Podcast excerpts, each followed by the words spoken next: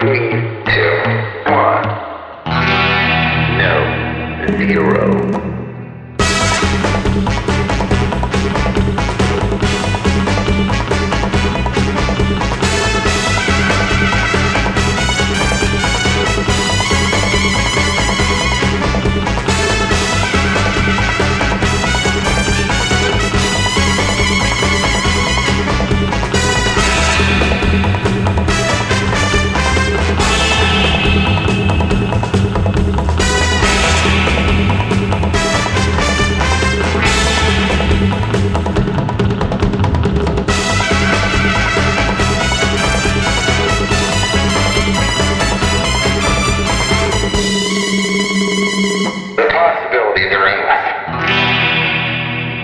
Greetings, listeners, and welcome aboard Costume Station Zero with the post-wrap-up Gallifrey One 2014 podcast. I am sitting with the biggest round table I have ever had with a bunch of my cohorts who were at Gallifrey and are regulars on my Doctor Who night. So, going around the room, we have Scott Sebring. Hello.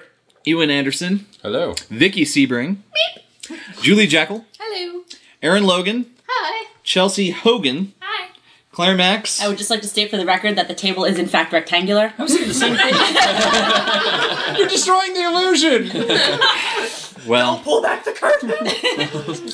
Imagine a round table if you like, folks. Okay. Brandon Hillick? Yeah.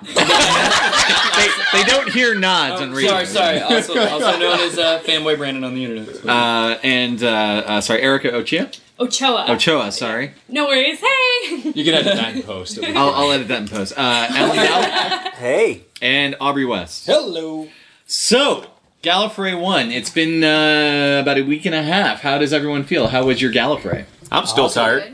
Yeah. Awesome. Real life hurts my soul. Here. It's great as always. Jeez. All right. Are there any, the first thing I have to ask, standout moments for you at this Gallifrey? What made this one...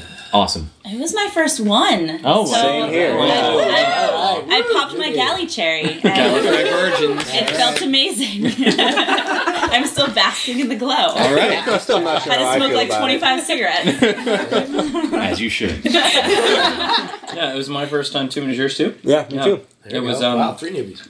4. I've gone to tons of conventions, and it's literally the smallest hole in the wall, but one of the most epic ones to go to. I was just thinking on this today that it was really cool that it was small, because unlike the bigger conventions, you get to meet everybody that's there, like everybody, at least 4 or 5 times. You said hole in the wall, but isn't it more like a crack in the universe? It's a crack. Does it have Doctor Who coming out of it? Yeah. On the other side of the crack, it was a hotel basement. Could have saved Matt Smith a lot of bother. With no cell phone reception. That's where Gallifrey got lost. Very nice. I know, costume-wise, what did you all do? I know we talked about what we planned, but what actually happened? What actually occurred? Because that doesn't always jive with plans.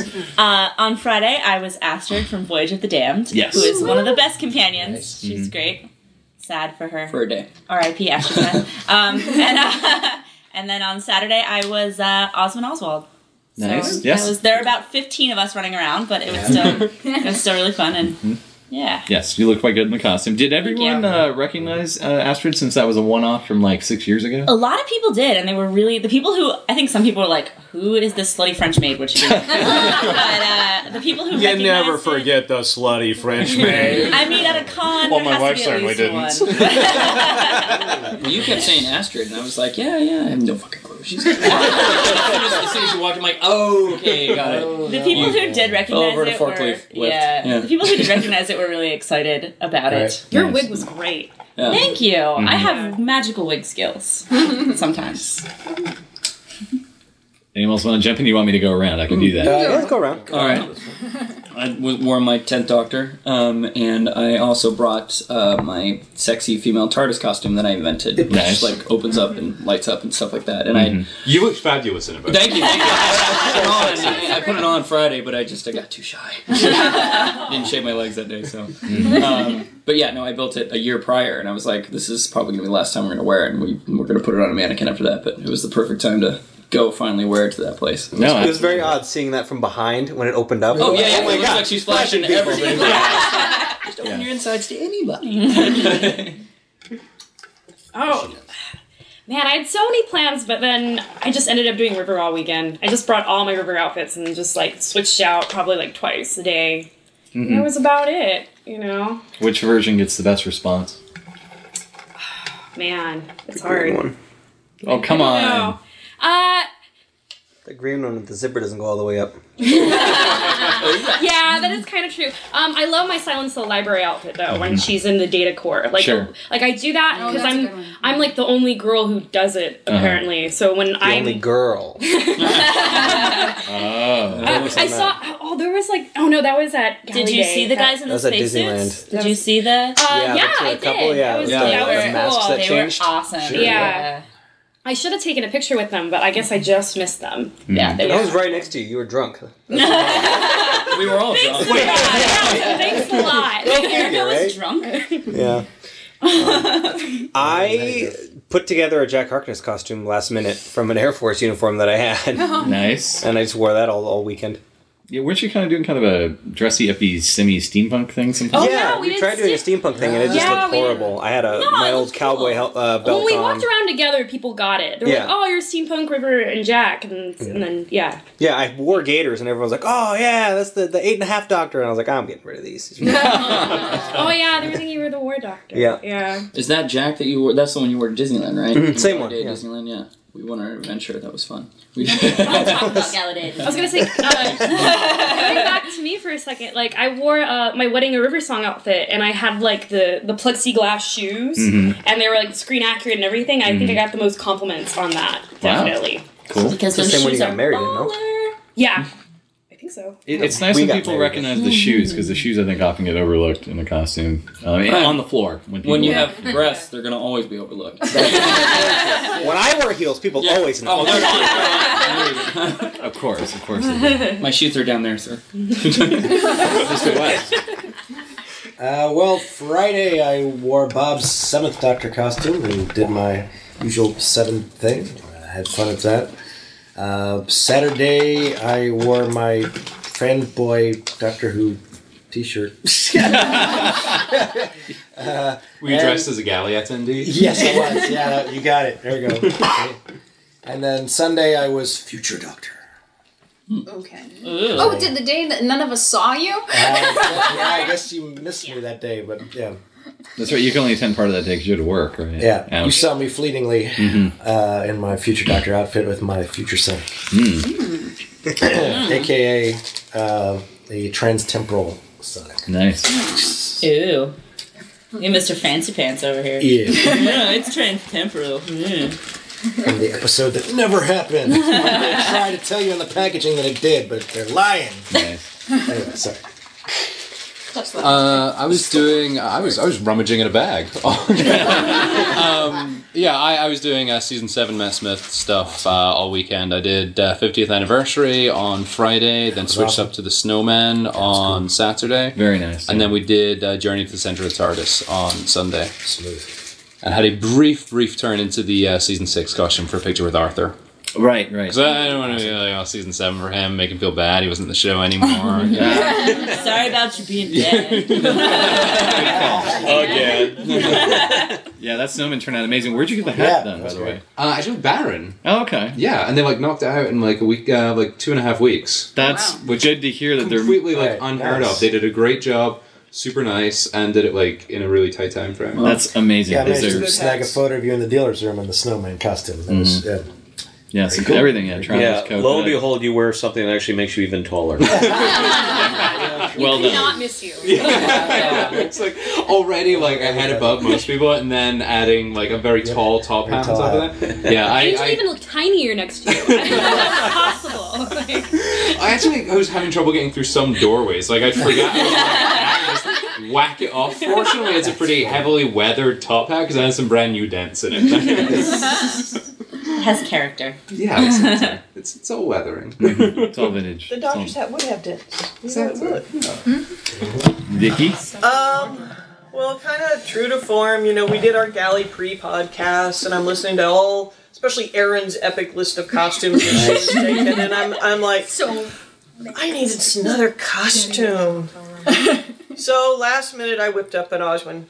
Osgood. Ozman's good. Man, I was gonna be like, Ozman's unite, but no. I was like, when did you do Ozman? I was like, really taken aback. Too many Oz's. Too many Oz's in there, okay. Yeah. I did an Ozman. Yeah. Like, oh my god, that has to happen. Ozman, Ozman, Ozman. I knew I had a laptop, I knew I had a scarf. So in a day, I put together the Osgood. Did you go to like the giant meetup of Osgoods that happened? At one point? Missed the giant meetup of Osgoods. There was a lot. Of Osgoods. I met the giant meetup of Osgoods. So I got a photo with a bunch of them, like 8 of them. Yeah. There were a ton. Yeah. I saw it from afar, but I think I was already on Oz. I was starting to mix them up, to be honest, because once hair's pulled back and glass, all I'm seeing is like, oh, okay. So, but yeah, and I remember... Yeah, I was the one with the blue inhaler. Yes. I remember. Screen accurate blue inhaler. I spray painted it. That's going to be healthy. That was probably the only... She's still not breathing! I think that was the only modifications you really had to do to any of that stuff that we found. Yeah, that was... Yeah, other than cutting the sleeves off the undershirt under the cardigan. Oh, that's right. Your scarf is too screen accurate. My scarf was... Well, it was my Tom Baker scarf that I made. You know, I was just... It was a thrown together last minute thing. Mm-hmm. You know, like you do. I remember I saw the lab coat and you were afraid I was guessing it, and I guessed wrong. I thought you were doing Liz Shaw. Mm-hmm. Yes, and I was happy to encourage you in that display. Yes. I don't know why it was a big deal. I shouldn't know. It's like, oh, okay. Well, you know, Bob, I like to torture you. Oh. No Funky Town, but you also did. I also did my novice for a brief period, and I did my snowman for a brief period, which was very, very interesting this year because everywhere I went, people saying, "Do you want to build a snowman?" at me. Oh. You got frozen. All over the place. No. She just gave him the cold shoulder. Oh. You're walking on thin ice there, buddy. There is no room for jokes like that. Wow. This is starting to snowball out of control.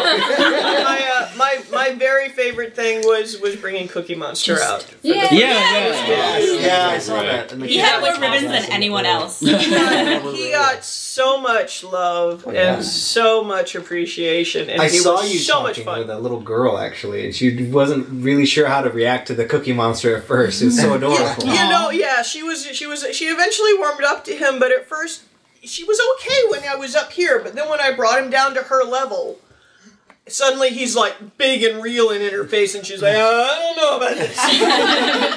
And her mom's like, it's Cookie Monster. And she's like, Cookie never looked so big. Something they've been dealing with on Sesame Street for the last 40 years. No, he got a lot of love, and he was well received and well worth all the effort. I think he got more con badges than I did. Yeah. People loved giving him ribbons. They would feed them to him. No. He would eat ribbons, yes. That's a good way to go for ribbon collecting. Yeah. Tip for ribbon collecting. I've never gotten so many ribbons before. Never. What's his real name? They gave him a name now, Cookie Monster. What? Yeah, because they didn't want to promote too many sweets for kids that are getting... the new Cookie Monster. The new Cookie Monster, now you have to... also eats a balanced diet. All right, cookies are a sometimes... But they had to start referring to him as his name. It's like Edgar or something weird. What? I think Nigel Monster. Wrong, but I think it's Sid. It's Sid? Is Sid? That's right. I think you're right. I think it's Sid. Although for me, he's Cookie Monster. I'm sorry. Sid the Sinner. Yeah. Well, that's wrong. Seeing your Cookie Monster really makes me want to do a Yip Yip. They said they were going to turn him into a veggie. Oh yeah, I love the. I want to do like a Yip Yip for like BobbyCon next year. Well, I've seen when we were at Dragon Con, there were some Yip Yips. Yeah, I was a group of Yip Yips. I took a picture with them. They are very, very awesome. The Yip Yips were kamikaze. They came to our Star Trek booth. I saw them. Yeah. They were the people in the Yip Yip costumes, but they weren't like puppets. They were like they were full. I mean, it was like a fluffy sheet with a mouth. Everybody loves the Yip Yip guys, although there is somebody is trying to blackmail me into something else. Not blackmail. Well, you instigate. Egging you on. Okay, I'm evil. Egging you on. But we're not discussing that now because that would be under wraps. Spoilers. Spoilers. So, Julie, what'd you wear? Well, I did Kate Stewart for most of Friday, which turned out really well, although I had already taken it off by the time the big Osgood photo shoot happened, so they had one Kate, but not two. And then Saturday I was planning to do Benny Summerfield, but I left a piece at home, so a friend who was commuting picked that up for me and brought it to me on Sunday. So I did Time Warrior Sarah Jane instead, and then Sunday I split it about evenly between Charlie and Benny. Barbara did actually not come out because I got there and realized that there was some repair work on the headdress that needed to be done, and I didn't have time to do it. These things will happen. I'm going to find you better shoes for that. Well, yeah, with actual arch support. Yeah, would be good. Insoles. Did you manage to hook up with any of the Hartnell cosplayers last year? Last year, attacks of Barbara? Yes, last year, and I think the year before, I ran into some people. There's that one guy, I didn't see him this year, but there's that guy that seems to do all the variations of Hartnell now. He did like the chase with the white brimmed hat. He did the Unearthly Child version, and then he also, after seeing you, he did Peter Cushing Doctor too. Oh, gotcha. Yeah. That guy. Aaron. A bunch of Ace on Friday and Sunday. And then on Saturday I brought out my two Troughton era costumes. It was Sunday. Okay. It was Sunday. It's all a big blur. It's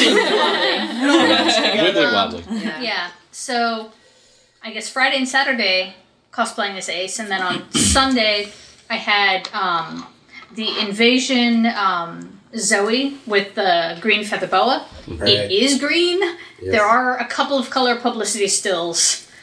Nice. But you know, most people don't recognize it because it's all in black and white. Right. Yeah, I always assumed it was white.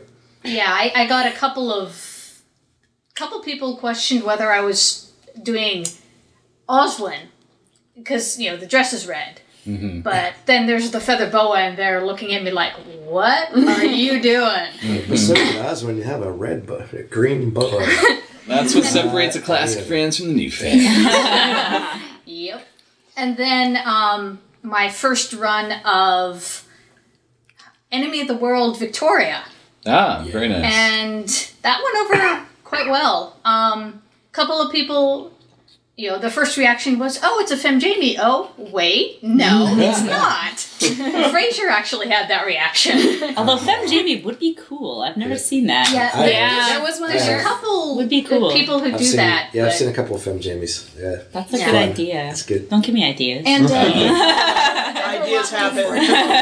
It's like a Rory as like centurion, but I couldn't figure out. Centurion. Yeah, was it female or was it a girl? Okay. Yeah. I hope so. I couldn't figure out if it was supposed to be like a femme Rory or she was just doing Rory. Right. Is it crossplay or is it gender bent? Yeah, that's the question. Because her hair was still short for it, so I was like, all right. I think it was a wig. I videoed her, and I've seen her a few times just editing. But you see people over Deborah Watling actually confirmed the red and red for the sweater and the kilt, and not red for the shoes, so I was happy I didn't try to spray paint those. Cool. Nice. Very nice. So, yeah, it worked very well.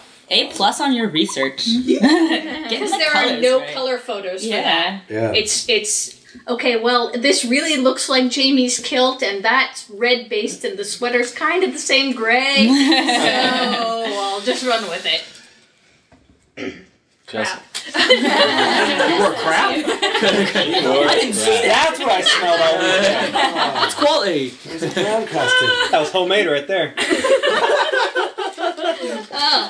This was actually my first convention, so it was ever.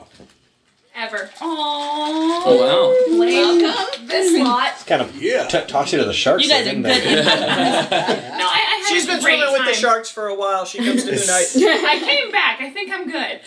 But I ended up doing, on Saturday, I had a Fem 9 running around, although it was fairly understated. And then Saturday, or Friday and Sunday, I had my Fem Jack. Yes. Nice. Yeah. Nice. I remember that very well. What did you wear, Bob? That's right. Yeah. What's your list? Bob was naked all weekend. Oh, underneath everything. I was like we all are. My hologram clothing.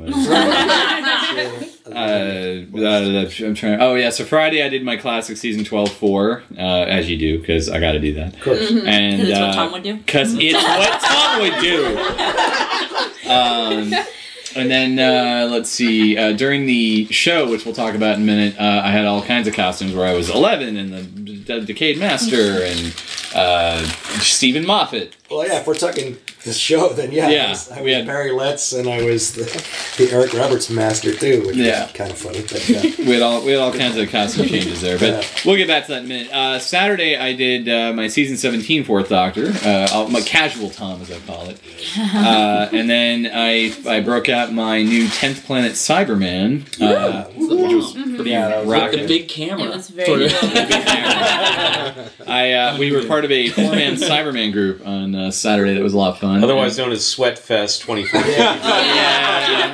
There was some condensation happening. Yeah. It was kind of humid, wasn't it? It's a walking greenhouse. Body, really. You should mention David Banks. I'll get to that, but obviously, and then we did the masquerade and that, and then our friend Kevin wore the Candyman that Mal designed, and I helped about 2% on it while I was working on my 10th planet, so that was awesome. It was amazing. It was cool. It was really, really cool. Yeah. And then Sunday, I did the 10th planet again briefly for photo shoots.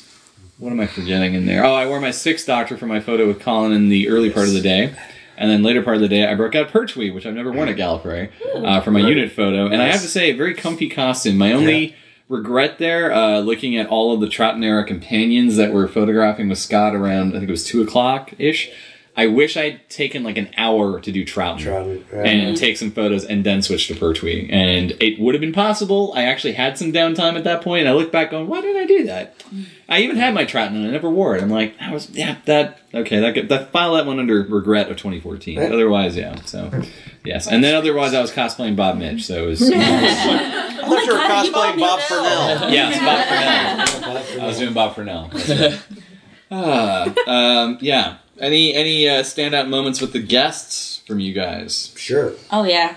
Well, of course I got the picture with McGann with the TARDIS console. Right. Of course, like everyone did, and of course now it's my profile picture on Facebook, like everyone else. So now I'm one of the 50 people on your Facebook friends list with the McGann profile picture. But he was super duper nice, and was he just doing photos there, like just chilling, or was he like scheduled there? They were scheduled. Yeah. Expensive. Oh, was it? Oh, yeah. It was a lot of fun. And there was actually I had a moment walking into the TARDIS console room because I was volunteering there with Brian, and I walked in and Billy Piper was in there, and I was like, oh, it's Billy Piper. And she was there with like her handler, I guess, and she was just taking a few photos with some people, and I was like, I want to ask her for a picture, but she was on her way out, so I didn't. She was doing freebies? But it was like a secret little, like, nobody was supposed to know she was there thing. An extra $50 on top of the price. Yeah. Right. Yeah. To look like a freebie photo. Look like I thought you were that cool and took one for free. Just casually took a picture with her. $100. I mentioned, I think, in the pre-Galley podcast that I was making a bracelet for Katie Manning. Nice. Yeah, and I gave it to her, and she's such a sweetheart. She just gushed over it, and she hugged me twice, squeezed my hands, told me I was lovely, and then the next day, like, signed a photo to me and Aaron. Oh. She did that when she bumped into me in an elevator, but I mean, it was... Sure, ruined my moment. I had a bouquet of roses ready for Billy Piper. Like I had. They were going to be. They were white and they were dyed blue. I ordered them and everything. I was going to pick them up, going in, and they said she canceled. And then I get there on Friday because I was staying over, and they're like, "Oh, she's coming." I'm like, "Fucking shit!" I was going to do a photo. I had a fake wall ready, and I was like, "Here's roses. Let's take a picture." Okay, we're good. These things happen. Oh, good. No good. I had a lovely chat with Arthur Darvill about the kids' TV show that his mum was in, which aired when I was a kid. He mentioned it in his panel on Saturday, and he'd just been talking about how American audiences kind of whoop for everything, and then he mentioned the show Playdays. and nobody said anything, so I was like, I'll whoop for that, because I used to watch Playdates when I was a kid. Yeah. So we were chatting about that, and we were like, yeah, you know, it used to be a bus, and we go to different stops, and there were some stops where you're like, you know, if it's at that stop, I'm gonna turn the TV off and go do something else. But if it was the Y-Bird stop, which was his mum's stop, you always knew it was going to be a good show. Yeah. Very nice. Yeah. I had a great conversation with Gareth Thomas. We chatted for like 15 minutes there. It was very cool. Yeah. About talking about Blake Seven and his doing Blake Seven now for Big Finish, and his work on the Big Finish Dalek audios is and great guy, a lot of fun, very friendly. Yeah. I offered Arthur a drink. Sonic screwdriver as I was making them there at the convention, which is basically like a glow cube. And he was probably like, "This weirdo is going to roofie me." He was, what are you doing later? Apparently, he had jet lag, and he's like, "Actually, they would put me to sleep." So he said no, but yeah, that was fun. I still have your glowing ice cube. Give it back. I actually have a website. I completely forgot. I actually ended up in the elevator with Arthur at one point. Uh-oh. I didn't say anything to him because he was chatting with his friends, but it was unexpected. I actually never saw Arthur once the entire weekend. Really? Mm-hmm. Wow. I was hanging out with Chloe Dykstra and Chris Hardwick and my friend Jesse Pradmore for a while on Saturday. Because Jesse and Chloe were wearing the Dr. Bunny's outfits, which were my idea, and I had like suggested the group to them, but I didn't know they were planning it for Gallifrey. I had been planning it for Comic-Con. So they kind of were like, hey, we're making these for Gallifrey, and I was like, cool, I don't have mine done, but you guys can have fun. So I was hanging out with them for a while, and Chris being Chris, like, just wanted to go say hi to Arthur, and like, so walked in, and I'm like with this group of people, and we walk into the dealer's room, and there's like Arthur, and everybody's giving hugs, and then we walked outside to like, we're acquiring, like, it was just the weirdest, like, such a surreal thing, like, because we were acquiring this little group of, like, followers, like, tailing us, because they were either people who recognized Chris, or people who saw that Chris was now with Arthur, and they were like, oh, shit, like, follow them around, and, went outside, and it, hung out for a little while with him with, I don't know if you guys know Tom Hanks, who has the TARDIS motorcycle. Oh, okay. Oh, yeah. No, that Forrest Gump. Same exact name. See, because I know the star, not that guy. Right, and it's so weird, like, this guy, he's a really nice guy, he has the TARDIS motorcycle, but, like, when he was born, were his parents not, like, Tom Hanks was definitely around when this guy was born, were his parents not, like, we should probably not name him the same thing as a celebrity. Right. I don't know. I like when you said Tom Hanks, like the whole room went quiet. It's like, what is there? What? You guys know Tom Hanks. Like, everyone's looking up like, why isn't he the new doctor? God, it would be brilliant. Wow. Yeah, he was cosplaying the War Doctor all weekend. So love it. Some photos of Rory on his TARDIS bike, and then somehow... there's like a magic that celebrities have at cons where they can just disappear. And it's like, where the frick did they go? There are no doors here. Like, they're just gone. Secret elevators. You gotta turn that one light clockwise and it opens up a wall. He probably disappeared through the crack in the universe. He probably did. Or he's dead again. I saw Arthur leaving the hotel one night, and that man can move when he wants to. Like, he like had his hood over his head, and he just booked it out. That's probably what it was, because he probably saw like the crowd that was slowly drawing, and he was like, okay, I'm out. Just like a sea of red wigs, all kind of marching on here. Oh my God! This had to have been a totally different experience for him, as opposed to Comic-Con, where he's insulated and protected and escorted everywhere, and then suddenly he's just like thrown in. You don't have 15 giant bodyguards looking after you at Galley. No, like, you are like right there. Well, you know too that everyone, literally everyone who is there, is a fan of the thing that you do. It's not like you're at Comic-Con where some people might not know who the heck you are. Like, here you are. Chum. Everyone knows who you are. Arthur actually did show up to the Amy Pond photo shoot. Yeah. Which I don't even know how that happened, but... somebody told me. I think Sarah Goldberg. I think she did do it. Because she was asking me on Friday if I thought he would go for it. And I'm like... you saw his reaction to two Amy's. Of course he loved... like, what man wouldn't? Come on now. It's a great picture. I've seen pictures from best fantasy ever. I did several of the Froggies photo shoots, and I did the one with Paul McGann, but of course they're jamming people through there so fast, I had about 10 seconds to say something to Paul before they're like, okay, next! Yeah. Like, yeah. Okay. No looking, no smiling, no posing. Have a nice day. Yeah. Come on, love. Come on. Okay, move it. Did you blink? Okay, next. Oh, well. It's not even have a nice day. It's next. Next. Mine wasn't with one of the celebrities, but I was.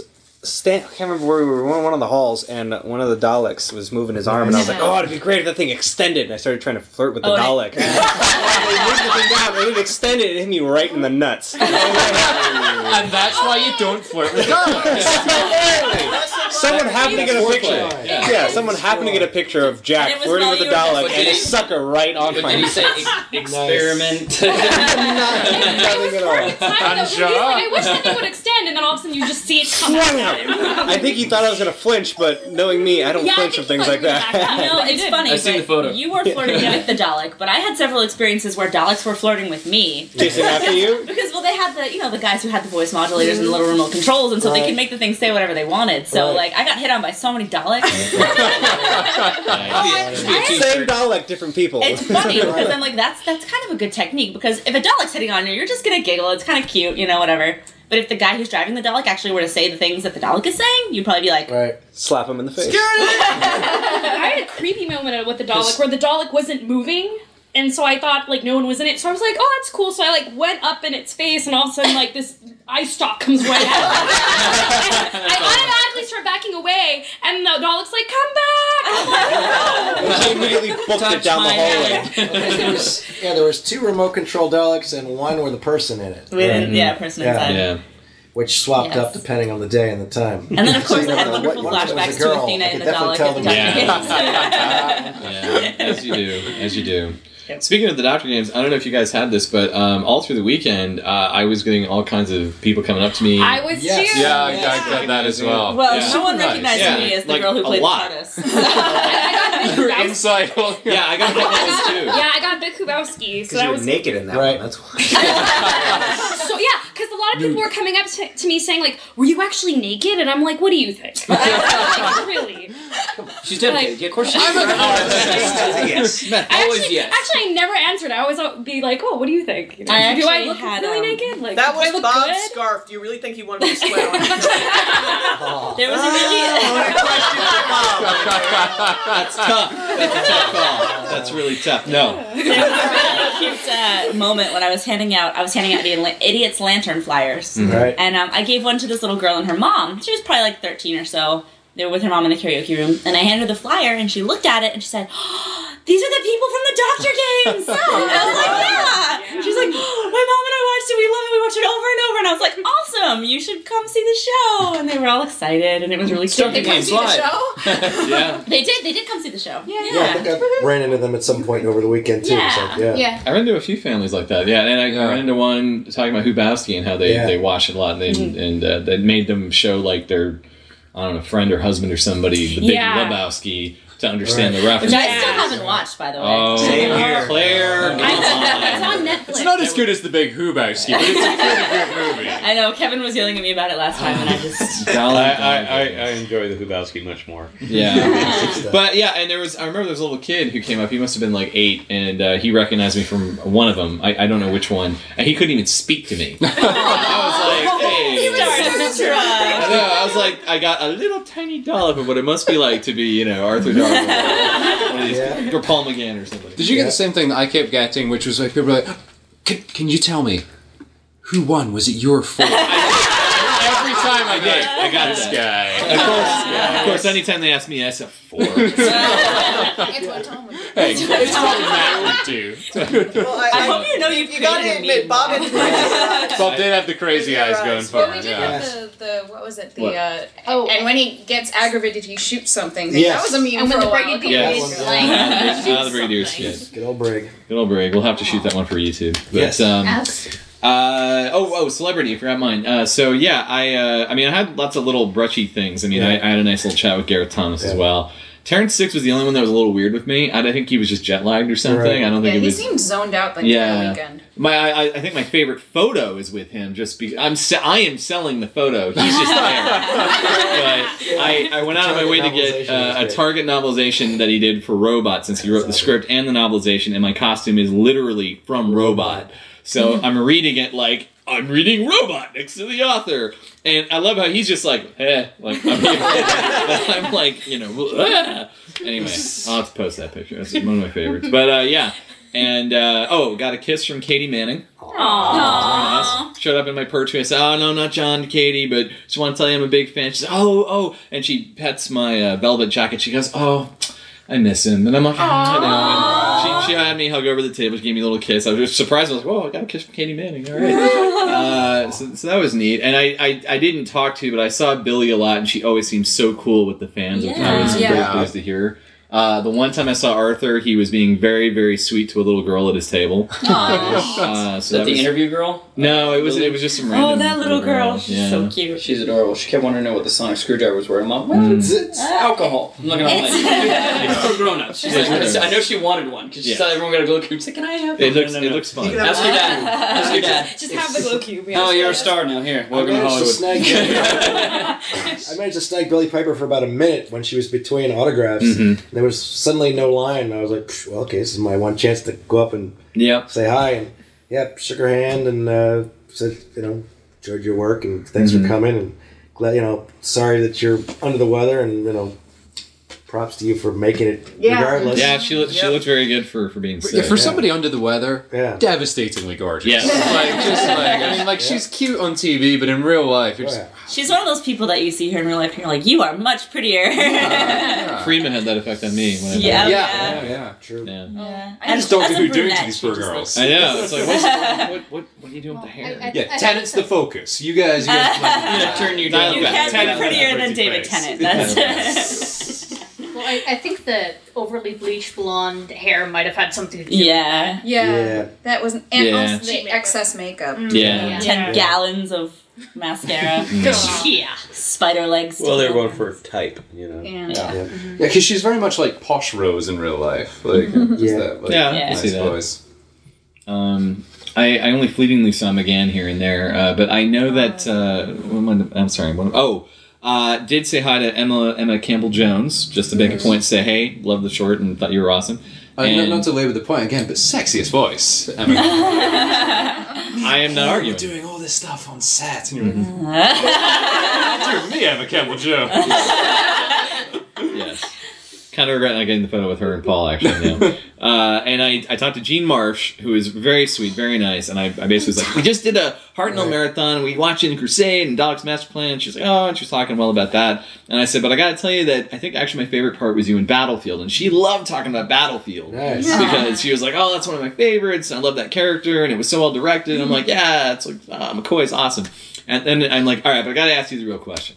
Yeah. I said, you're in one of my all-time favorite I Spies, and she's like, what is that? I'm like, I Spy, and I had to describe Robert Culp, Bill Cosby, and the Asian makeup, and then she went, oh my god, and she just like, and she went on about that, and she claimed her memory was that it was shot as a two-parter. But it's possible that she might be mixed up because of the way they shot it, which was like location and then set work at the time, which was totally unheard of for the 60s. Right. But no, she talked very well about Culp and Cosby and how they were a hoot on set and very, very smart and how, all of Culp's stuff was done. One day was the makeup and another day was him as the other character. Didn't she say something to the effect of like that was the most professional guys like she ever worked with or something? Culp was, she said that. And it made me just go, all right. I mean, I could tell that this is a woman who's worked a lot. So I almost wish I could have shown her some screenshots. I'm like, here, this is what I'm talking about. This awesome 60s show that you did 50 years ago. You don't remember. Okay. But no, she was really sweet about it. She was very cool. And then, of course, the big thing is the David Banks, who played a cyber leader in the 80s. And so we show up as a group of Cybermen. He loved it. I want to preface this by saying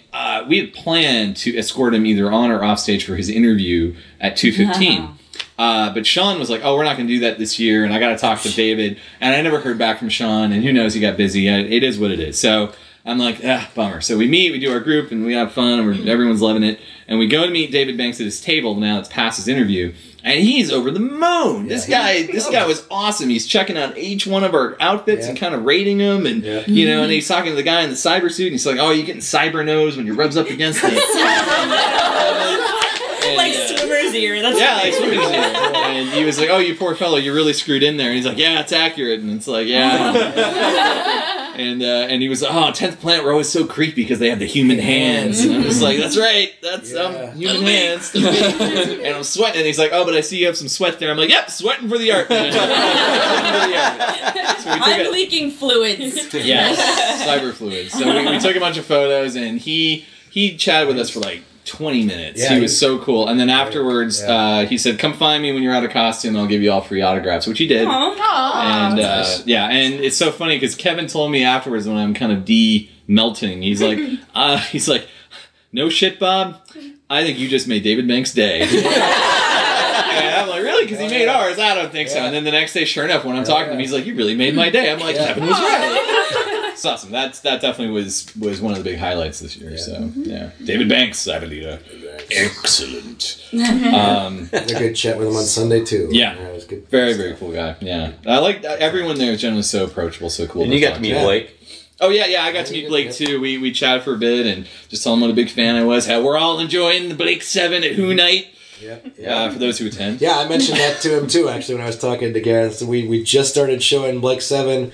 To a bunch of Blake 7 newbies. Yeah. And he's like, oh, excellent, more fans. Yeah. Yes, he's a rocking guy. Blake. I want more Blake. I want to see more Blake people come to Gallifrey. Yes. That's me. That's just me. Oh, and Colin Baker was wearing Crocs. Yeah. Colin Baker only wears Crocs. You see, any footage of him at any convention, any of the behind the scenes, he only wears Crocs. Like, they matched. Yeah, he's wearing Crocs and that. Yeah, did they all match? Yeah, one for a different shirt. Yeah, I was like, oh, you're adorable. That's funny. Paul McGann is melting on the couch. What are you talking about? He's lower every interview. That was his default position the whole con. He was, by the time it was the Colin and when there was the two doctors. Yeah, he's just he's laying across the entire thing, legs up. One of the French girls kind of sitting in the audience trying to take pictures. You couldn't see Paul McGann the heads of the audience. You couldn't see him at all. That's funny. I loved them with the tribbles though. That was probably my favorite part of that panel was that. With tribbles and them both not knowing what it was, and they thought it was some kind of massage thing. It was. I hope some fan gave them a tribble, but how did they not know what tribbles were? I know, right? They were too busy being famous at the time. They were too busy being in another sci-fi show. I guess she is such a thing. Not all sci-fi actors are sci-fi fans. Yeah, true. It's true. They fall into it. Now. Surprisingly, there are people in the world who have never seen sci-fi. So yes, we should discuss The Idiot's Lantern for any listeners out there who saw it or glad you came out and supported us. We nearly filled the room. Thank you. Yes. Yeah. Thanks for coming. It was a very good audience, actually. So another round of applause for the very good audience. And I have to say, this year went a lot better than last year. Yep. Oh, yeah. Yes, on many, many, many levels. But I think that was from the learning curve of last year. Yeah. Not next to the karaoke room? Yes, we were not next to karaoke. Didn't fight karaoke. We were in a pretty good room, pretty good size. Yeah. It had pretty good acoustics. I think we're ready for the main room next year. I was in the main room. That room was nice. The only problem with that room is because it's not on the level with everything else, some people get a little confused on where to find it. Yeah, a lot of people were like, where is this? And I was like, literally walk in the door and go straight. Yep. Yep. So, going to the people I invited didn't make it because of various things, either because the right lost. But seriously, it was half the people that I invited I talked to later. So did you see? No, because of blah blah blah. I didn't see. What? Come on, what? It's not that hard to find. It's in theory, it's not. But I know people get caught by that time of night. Yeah, you have to walk past the bars Champions, open, which is a difficult part. Yeah. You have to walk, which is really you have to walk to LobbyCon to get there. Yeah, with all its distractions. Mm-hmm. But I felt really good though. I think the scripts were a touch better because of serendipity. I gotta give Kevin Kittredge a big shout out here. Yeah.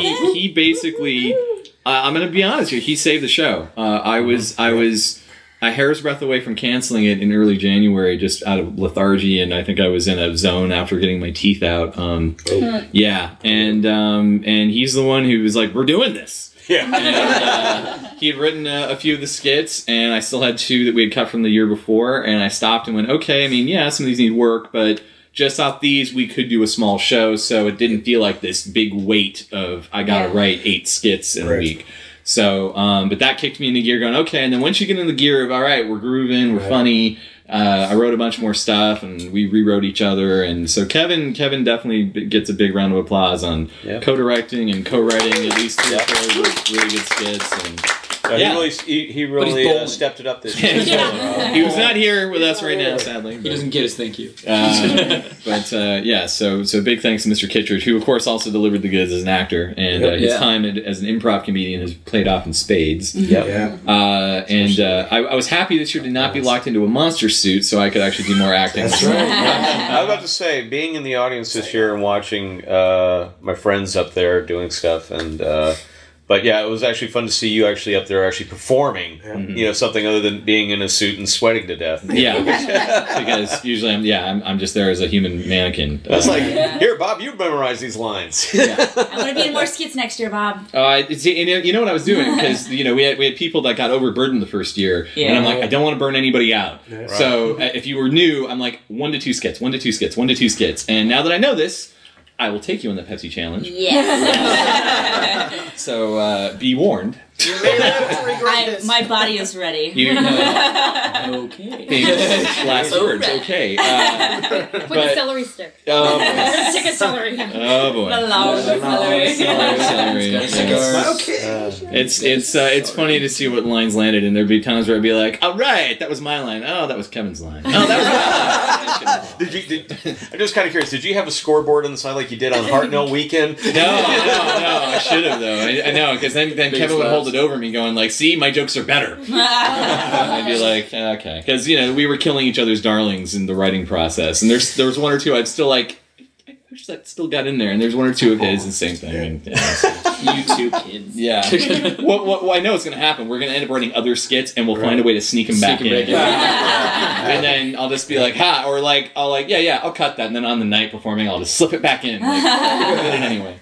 Dovetail that thing right in there. Yeah. Well, you know, as I've said this before, like the big thing with the show is as good as it generally went, and I felt very good about it. As I said, better room, better.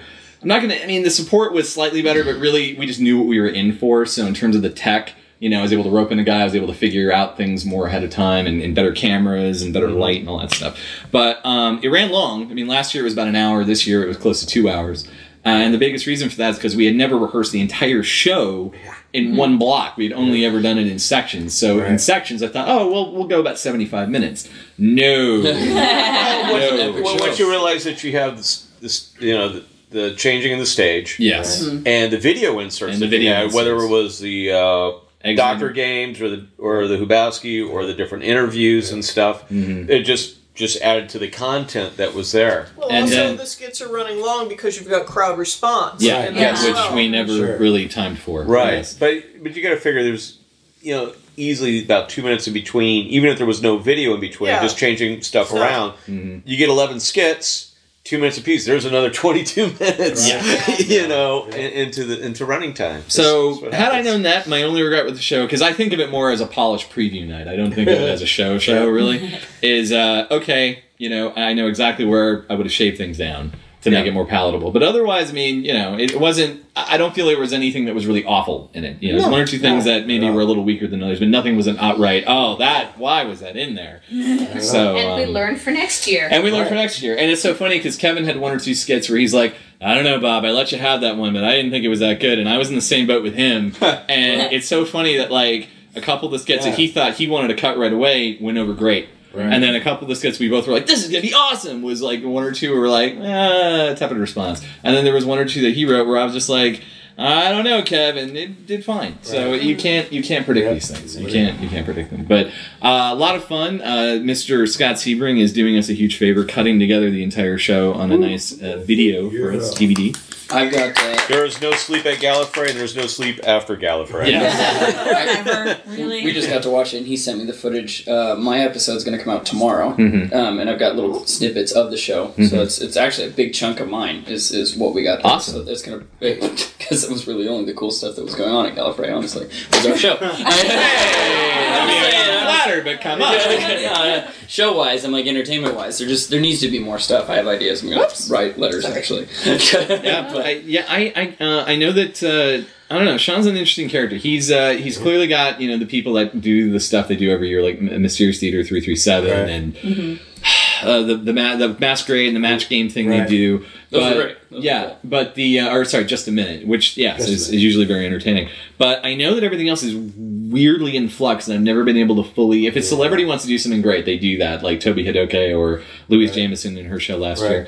But there's other times where, you know, like it was Doctor Who Live doing improv last year and the Temporal Rifts this year. Right. I don't know if you want to talk about that, Claire. That I don't understand the process because they're totally new, but yet they're thrown on main stage. Yeah. What actually happened with them was... who'd they sleep with? They were... No. They did a breast tax. Each other. No. No. They were... there was originally a band that was supposed to perform a band from Chicago TARDIS called the Well-Tempered Schism, and they were supposed to perform in that time slot, but they couldn't come. It was Matt's band, and right?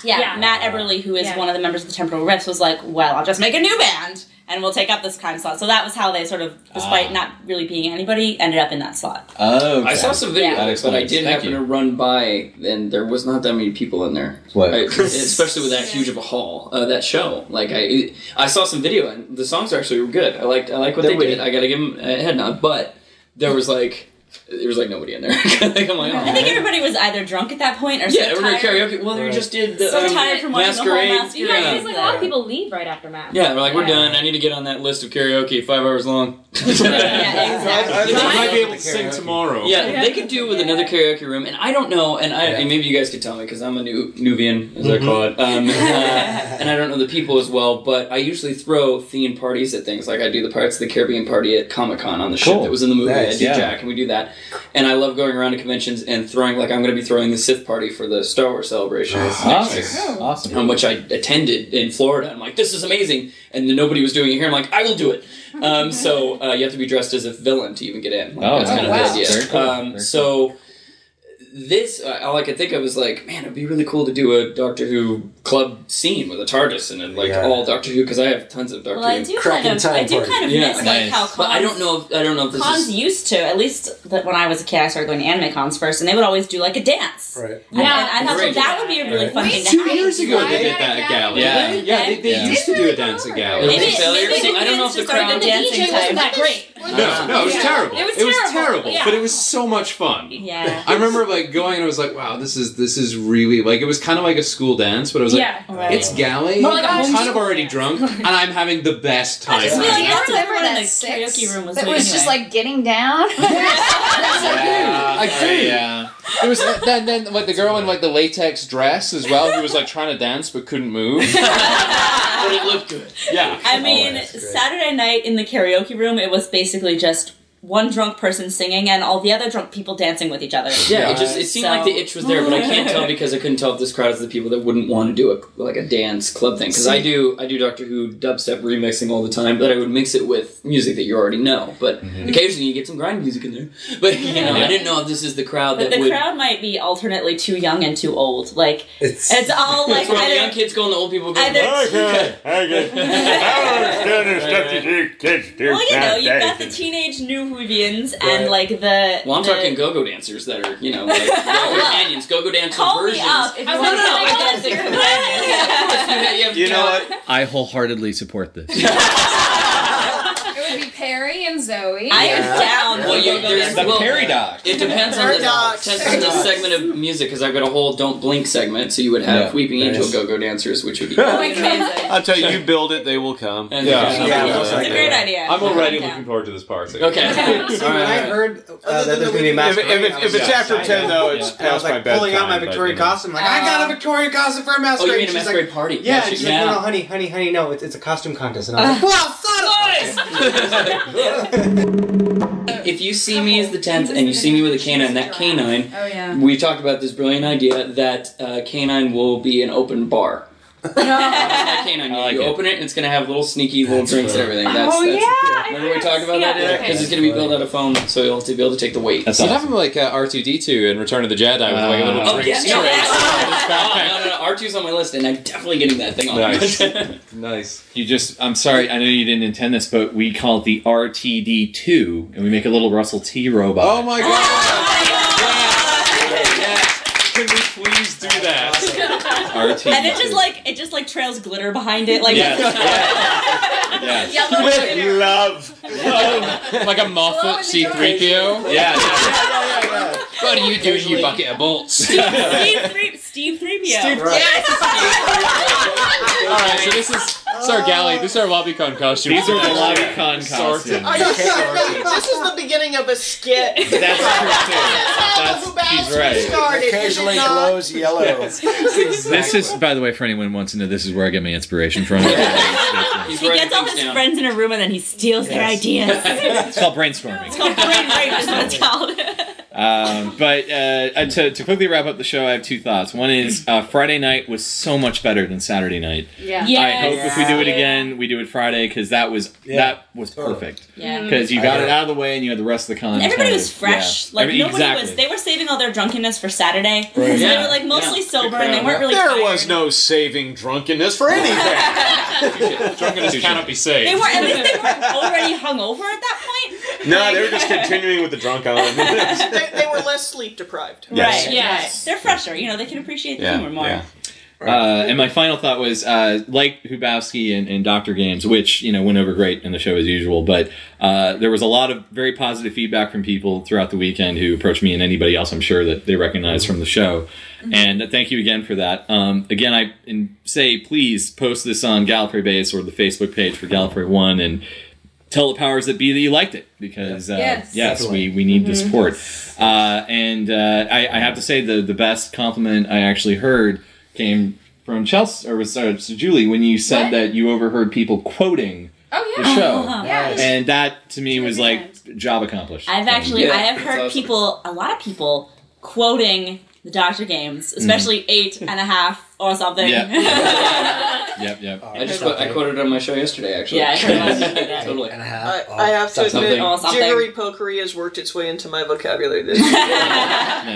Nice. Well, it's like how the when the Briggs skit kind of hit and became a thing. So it's nice when certain things happen. I think, and everyone did rightfully suggest that, to increase exposure for the cream of the crop skits, that we should make little YouTube shorts for them, and I completely agree. So hopefully we'll work on that. That'll be definitely. Bob Mitch creating internet memes since whenever you started doing stuff. I think we'll go back to 2000. Workshop that one a little bit.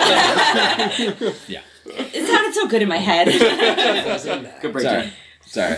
Anyways, so this gives me hope, because man, if this went like last year, I've been like, I'm done. I'm never doing that again ever. So, so thank you all again for helping. Really appreciate it, and hopefully, we can do it next year. I'm all for it now. Now that we are kind of over a hump here. Let's get cast t-shirts. Yeah, and cast t-shirts. Yes. T-shirts. Oh, Lacerman jackets. As long as they are ordered well in advance. Well, you know that Kevin, I mean, I've always called ourselves the honorary doctors, but Kevin Kittredge still, to this day, wants to call us the Bob Mitch Players. The Bob Mitch Players, yeah. So, I don't know. I know that I have this weird feeling that he's going to win that argument, and that's not really where I want it to go. But I always thought it was the Bob Mitch bitches, but that was still... Oh, man. That was last year. Didn't we say, like, a bitch slap the other day? What? It's like cumber bitches. Whoa, what's going on? It's like I flipped to the other side of Two-Face here. Going on. So you and so you. Yeah. So we'll bear all this in mind. I personally really like the Bob Fernell Players. I still can't get that. The Bob Fernell production. Yeah. So now the Bob Fernell. Okay. Well, the Bob Fernell thing apparently originated because when they put your name into the program and online as Bob Fernell. That got me really confused. And I'm more like, who's this Bob Fernell guy? Yeah, right? And why is he doing Bob Mitch's stuff? Yeah! Where he's like, who's doing Green Lantern? What? So then I started thinking Bob Mitch might be the artist formerly known as Bob Mitch. Maybe that's his legal name. I still can't explain. It was a tax like dodge or something. Yeah. I still can't explain it. I asked Sean 4 times to change it. He never did. I understand he's a busy guy, but it's like, yeah, I really want people confused. That's all right. Next year I will refer to Sean as Sean Furnell. I like it. Everybody is Furnell. So I'm actually half tempted to change the name. Glad to meet you. I'm Furnell, and so is my wife. I am actually tempted to change the name to the Bob Mitch Players so that it never happens again. So at least one way or another it gets in there. Because basically it's just about consistency. I want people to understand that we're the same people that did these mask things and last year's things so that they don't go, who are these guys? You know, so that's, as it always goes. Yeah, I know.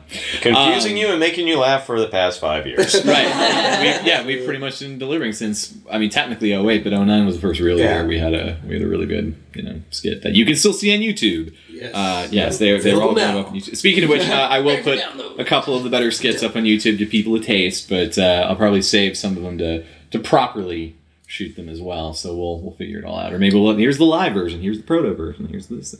I'm diverging. All right, so let's talk. Give me a second. We've talked celebrities. We've talked. Are there any other standout moments? LobbyCon with friends. For me, Gallifrey's all about hanging with my friends. I mean, I didn't do a costume this year. Mm-hmm. I wasn't in the show live anyway. I was on video. Yes. Thank you again for that, Scott. Yes. But, I had my own little corner of taking pictures of everybody, I had my backdrops, had my lights, and come on in, we'll take pictures, mm-hmm. And I got to see all the cool costumes, because they'd come to me. Yep. And, it was a great hang. Like I said, I had a fantastic time. I have to say that actually the highlight of it for me was making so many new friends, like even people that I had just been acquaintances before. Right. Like Erica and Alan, we had, met in passing, but like we totally bonded at Gallifrey. Yes, we did. It was great. And people who are just really like, they'll come up to you and chat and talk and you'll just make instant friends. Yeah. And it was really great, especially for me because I kind of felt abandoned by the friends that I felt like I was supposed to be there. Right. Yeah. Sorry. And so I ended up got shunned because of that. Shunned the later. But I ended up, meeting so many new people who were really cool and just generally having an awesome time and not really feeling unaccepted or alone, and it's like, oh, my it's friend con. That's what it felt like. Yeah. Really cool. People invited me to their rooms, or like giving you drinks. Let's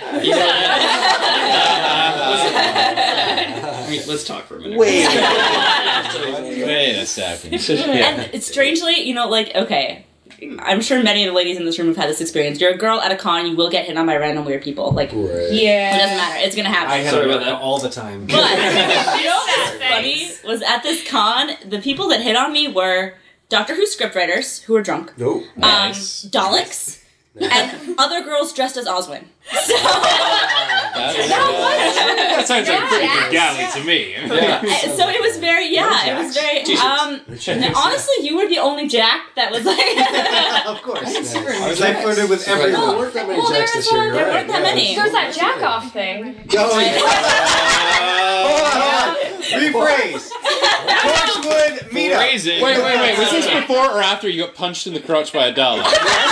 I'm not sure. After. Yeah, it was a big meetup of just Jack Harknesses, and we didn't realize how many Jack Harknesses. There was like 20 of us, I think. Really? Wow. Yeah. There were a lot of us. Wow. All right. I guess I missed it much. Yeah, I was drinking too much. So the Cybermen nearly killed me. They're Cybermen. That's what they do. Right. Yeah. Shut up, you. It looked great. That's all that mattered, right? I know. It looked awesome, and I loved. I forgot to do this, so I'm glad a girl came up to me when we were doing the group and said, "Would you like a cigarette?" And I'm like, "Yes." So I got to smoke a cigarette as Adventure in Space and Time Cyberman. And we did stop at Paul's console for a second. Apparently the timing was really bad, but he's like, well, this is the only time, of course, I'm getting you in the console. So that was neat. And then after David Banks, we had to all de-sweat. I put it back on for Sunday. But, okay, well, here's the thing. We also did the masquerade with... we got to talk a minute here about what was really happening with the Candyman, because the people that weren't there... Yeah. This was a secret surprise costume for Kevin Copa. Because he's gone through a lot lately and health issues, and won't get into it. But anyway, he's been a little down. So that's a project he and Mal talked about doing for like a year or two. And so Mal basically made it for him.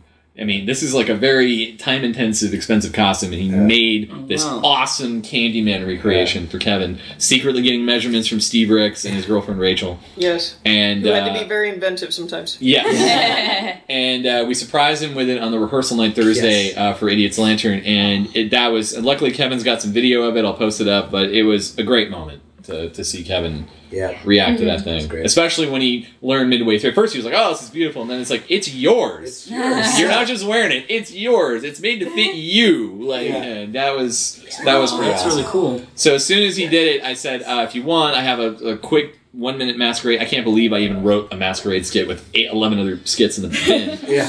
And he's like, oh, we're doing it. We're doing it. I was like, are you sure you're up for it? He's like, oh, we're doing it. I was like, okay. So Saturday night, we go and do it, and we had never run the skit. It's 1 minute, it's simple, but we're running it backstage, and then my chest unit has like a giant air conditioner looking gun on the bottom. It doesn't have an air conditioner though? That doesn't have air conditioner. As much as I wish.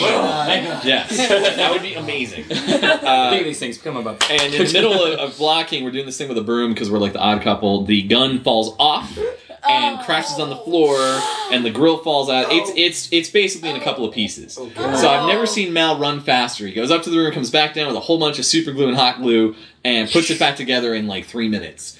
And he's like, it's not perfect, but it'll be good for stage. I'm like, fine, whatever. So we get on stage, it goes pretty well and everything, and we won honorable mention for resin casting. And the awards were kind of weird this year. There was a lot of like, it felt like honorable mention stuff. And not a lot of nice, simple first, second, third. So we feel like they didn't give us like a proper award because we kind of won before for other really cool stuff. And I think they must have felt like, well, we want to give other people a chance. And if they had actually told us that, we would have been totally cool saying, you know what, just make us exhibition. It's totally cool. But instead, like, it was this whole weird... We're tired of seeing all your great stuff. It's better than everyone else. Because that Candyman was amazing. I'm surprised that could not... The head itself has such detail in it. I got video. I don't know if you guys got video. Did you get video of that? I got video of you guys up on the stage a little bit, and he does this little walk and everything. Can you send that to me? Yeah. Because it's literally only a few seconds, but I throw it online because I had it for a few seconds to show who else was up there. And yeah, Kevin shot the whole skit, so... I will from the side of the stage, and it's just be nice to have like another angle. That's all. Gotcha. Yeah, even if it's for a moment. And the filling out the file thing there was not explained very well. I didn't know about the whole like. It was a little weird. Yeah, I'm like, so do you want them to judge your workmanship? I'm like, do I have to? Or is that I don't understand? And she's like, no, you don't have to if you don't want. I didn't know it was a whole other like you could have won something else, and I'm like, ah, fuck. Yeah. And I got so pissed because I thought that was the only entry. I thought, wait, so I'm just showing shit? I'm not even entering? What is it? And I was like livid. And then they were like, no, you're cool. You still get a thing. Yeah. I've never entered a costume contest. Neither have I. That was my first time, actually. I'll be honest. After going through the Masquerade at Gallifrey, I mean, we won a few times. I've earned my stripes. But the point is, I was cool just doing exhibition before, just doing the skits, because we've been pushing to do this show for a long time.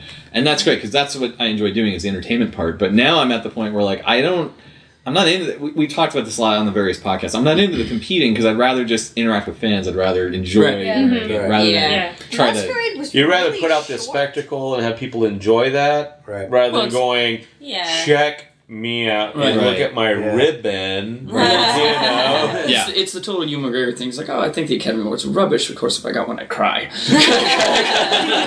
There you go. Yeah. So it's all subjective. Did they totally change the masquerade? Because it was really, really short this year. Yeah, and I know the entries weren't shorter. It was around the usual.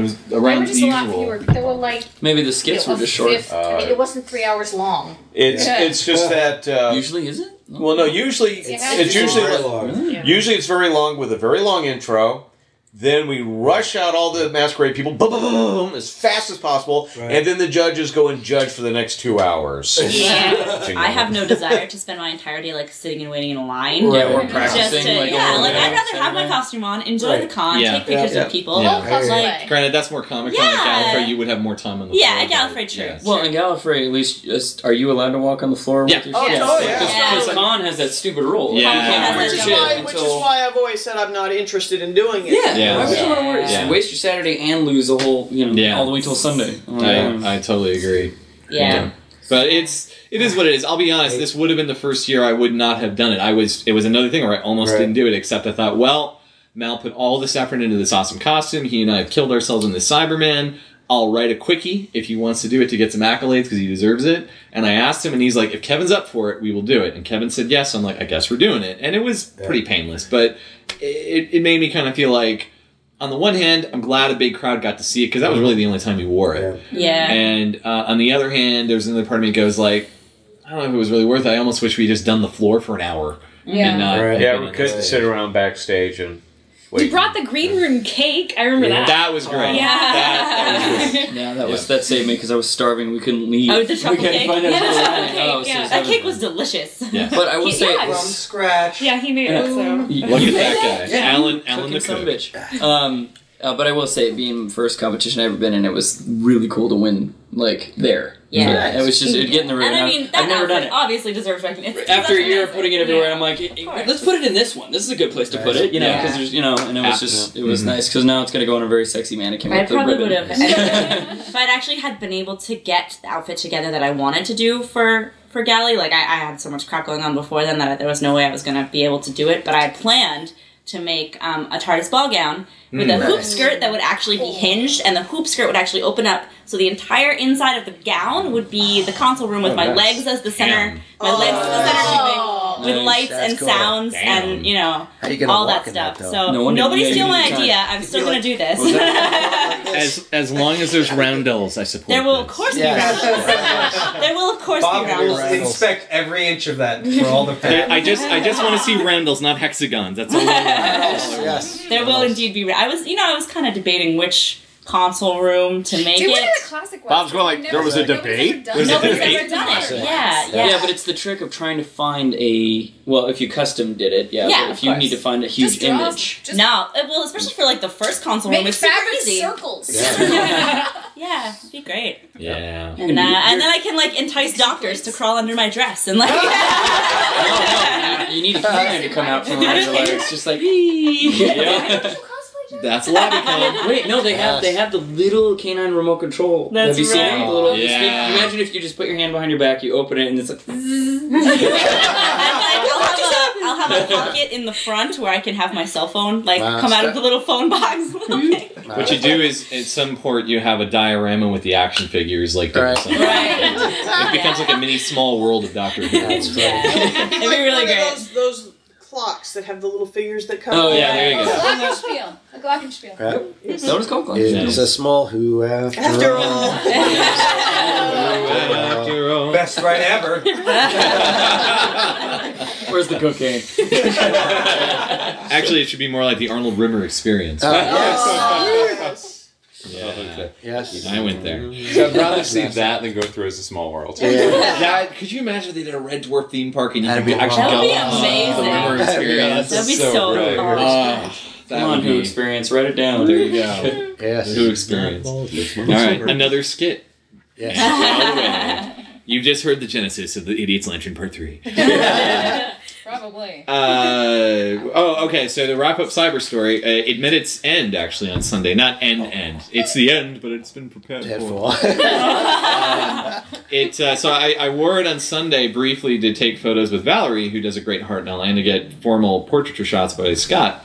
And unfortunately, the gun took another tumble. No. Jeez, not as bad as the first. Well, we basically the big camera? Yeah, the big camera. So minor damage, not as bad, but enough where the grill was loose. And I'm like, if you look at me at any photos with Hartnell from Sunday, I'm constantly holding the gun slightly up because I'm trying to make sure the grill never falls out. Something weird. I had cyber problems. And so I was constantly doing that, and then I managed to just work it on and make it nice for the photo, so it looks okay. Right. And we did some trickery with the sweat. Thank you again, Scott, for retouching me. Yeah. And all that. And then as I'm walking out, because I'm sweating to death, I gotta get out of that costume.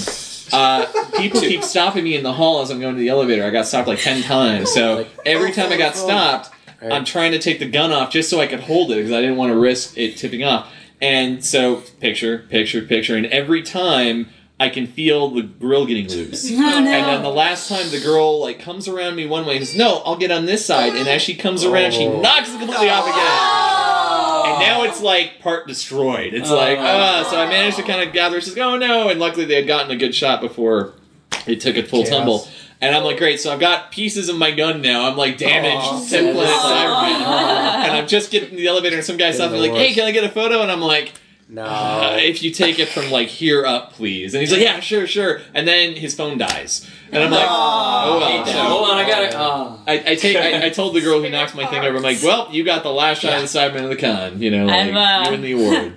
I've done that at cons before where, like... She planned that. Right. She's like, fuck that. You're sitting down and you're like, I'm not moving. You can take a picture of me sitting here drinking a Coke if you want. That's what you're going to get, because I'm not moving. I've been eating dinner when people, like, take my picture. Yeah. Yeah. We're at the crossing down the street and people were asking for pictures. Yeah. It's crazy. Yeah, I wish people would just ask when they do that. I hate, like, when you're, like, sitting, like, chowing down on some pizza. And then, like, and you see somebody taking a picture of me, and you're like, what? Dude, I would stand up and like wipe my face. No, they want that shot. No, see, that's sometimes we all over the internet. That's exactly what they want. They want, or they're just shy. The viral, like, no, they want to get. No, you're mostly right, but sometimes they're just shy people that don't want to bother you. No, when I see someone doing this kind of thing, going. I love the slick move. Yeah, yeah. They totally do like they're texting like way out like here. This? Yeah, yeah. That happens to me with Asian tourists on Hollywood Boulevard all the time. Nice. They try to sneakily like take my picture, and I'm like, it's Ariel. Nice. It's always Asian tourists. I don't know. So the Cyberman's going to need some repairs. It's not dead. It's just going to need repairs. The face was having issues, and the helmet was having slight issues by the end. So it's wear and tear. Yeah, as you have it. Learning curve. Learning curve. Yeah, at least your ear wasn't flapping like the real one in the... No, we didn't have to get the clear tape there. Yeah, in some ways we improved it. But I gotta say, that chest unit is what sells that thing. Yeah, it's awesome. Yeah, that's really cool. Yeah, so I was worried because it's such a chunky, weird, clunky Cyberman compared to the later ones. Right. And I just go, but when I looked at it, I'm like, yeah, I look pretty badass. And then I saw the other group, and I'm like, we all looked awesome. But I gotta say, as awesome as we all looked, it was a great group, and I'm so glad we did a cyber group, and I hope to do more and enlarge that group. But like Mal and I are already talking, how do we get every iteration in there for you need a wooden Cyberman. Yeah, wooden Cyberman, right. Wooden. I gotta give a huge shout out to Justin, who wore the Summer Nemesis. That thing looked bitchin'. That did. Yeah. That awesome. I'd wear the shit out of that. That cool. Chrome Silver Nemesis just looked gorgeous. I wondered who was in there. All right. And he had the voice going, and I'm just like, voice changer all. Yeah, yeah. So that was. And when you were chatting with David Banks, and Justin, he was like, "You sound just like Mark Hardy. It's really eerie." Yeah. That's him. Yeah, that's all. Okay, can we talk about that? For a minute? I was just about to bring it up too. Okay, because I saw this picture as it was genius. So he put up on Valentine's Day. Don't spend Valentine's Day by yourself. Take a free Jack Harkness pickup line, and it has Jack Harkness's. Oh, it just a picture of your name. It just says, "Hello, I'm Jack Harkness." That's why you're about it. We printed out like 10 of these and put them all over the con, and within 10 minutes they were all gone. All gone. So. And she said, "Hi, I'm Jack Harkness. Who are you?" Yeah. You are. I've got some footage of me going on the stage at the end with the ribbons and making it rain. Nice. And everyone just fucking diving, and I was just like, "This is great for footage." Because I go into the signal like it's like money. People are fucking crazy, and then all of a sudden you cut to that, and they're like, "Ah!" falling over each other for ribbons. And like those last boxes, just trying to grab the money. Yeah, over, getting on the ground. I had a girl walk up to me with like a handwritten sign on a piece of paper that said like. Something for ribbons or whatever. Whoa! Oh, and I was like, and it was like on a crumpled up piece of notebook paper because she's too shy to talk to anyone, but she wants to ask for ribbons. Maybe she doesn't speak English, okay? Like you poor child. Did anyone dress up as a ribbon? Has anyone done that yet? Yes, someone has done that. Oh, that's right. They did like multiple ribbons. And then Hannah does her like ribbons aren't delicious thing, and she gives up candy. Yeah, and she candy. I loved her for that. She's great. I don't know how many times I just rated that thing. Yeah. She actually got a lot of sugar, yes please. Yeah. I heard the clever way her and Alana were handing out the Idiot's Lantern cards with that. That was very smart. I mean, that's... I didn't even think of that. And then we're sitting in the hotel room and she was just throwing candy at us. Like, eat this please. Take the candy. You want candy? And you'll take a card. Know me. Very nice. It was packed. They wouldn't let some people in because it was full. Pat, what do you mean? The show. Idiot's Lantern. Like some people couldn't get in, and I was like, really? I thought they cleared out during the show. That's how you knock on the door. That was last year. Yeah, I guess final thoughts on Gallifrey. I mean, I'll be honest. Like last year was good, but it had a lot of cloudiness for me. I was like, and I just felt like I got hit by a truck. And this year, I was pretty tired, but. it was like a good time. You're like, oh, that was a good time. Like, yeah. It was a nice bounce. Yeah. So. It went so fast. Yeah. Yeah. It does. It always does. Quickly. Always. Well, for my 18th Gallifrey this year, it was a good time, as always. Yeah. Very nice. For my first, it was actually one of the best cons I've ever been to. I agree with that. Yeah. I had a great time, honestly. It was a lot of fun. Yeah. My only regret was not getting a chance to chat with Jean Marsh. Didn't catch her. I didn't buy anything. I never did that. You could really have a conversation. That was hard. Yeah. I was kind of disappointed. Someone wouldn't let me play Game Show Jack Harkness when he's completely someone wouldn't let me wear a Spanx. I had to wear something else. We have a plan for next year, though. Your zipper's broken. That's not fair. No, we're going to put the sign, because I thought the sign was funnier. Anyway. Next year, look for a naked Jack.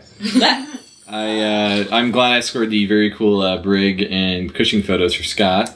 Really enjoyed those. Thank you. Other than that Target book, I think I'm in autographs. I didn't buy much either. My only other regret beyond what I already said is wanted to meet Dominic Glenn, composer from the 80s, and I never seemed to get around to it. And I saw him once in the lobby thinking, I'm going to run and get my diary. And then he was gone. So minor regret there. But otherwise, yeah, I mean, I had a good time with friends as usual, had a good show, and David Banks was cool, and the costume was great, and all in all, it was an awesome con. Two other quick things. Who ate at Champions, by the way? Me. I lived on alcohol and pretzels the entire weekend. Thank you very much. When I first one of these, I never ate in Champions this year. How do you do that? Teach me your magic, Aubrey. I was there twice a day. Yeah, I was there twice. We had lots of shows. Yes. Yeah, it's right around the corner. I did go to Carl's Jr. with you guys. Yeah, I did. I ate at Champions twice. Once with Kevin and Katie and a couple other people. And once with Chloe and Chris and Jesse. So. I was warned by everyone, don't go to Champions. So when she was like, let's just go to Champions, like, honey, no. We can do this. I said, no. Slap. Let's go to Champions. No. I almost made it the whole weekend without it, but then Allie and I hadn't seen her most of the weekend, and she was going there, so I just joined them.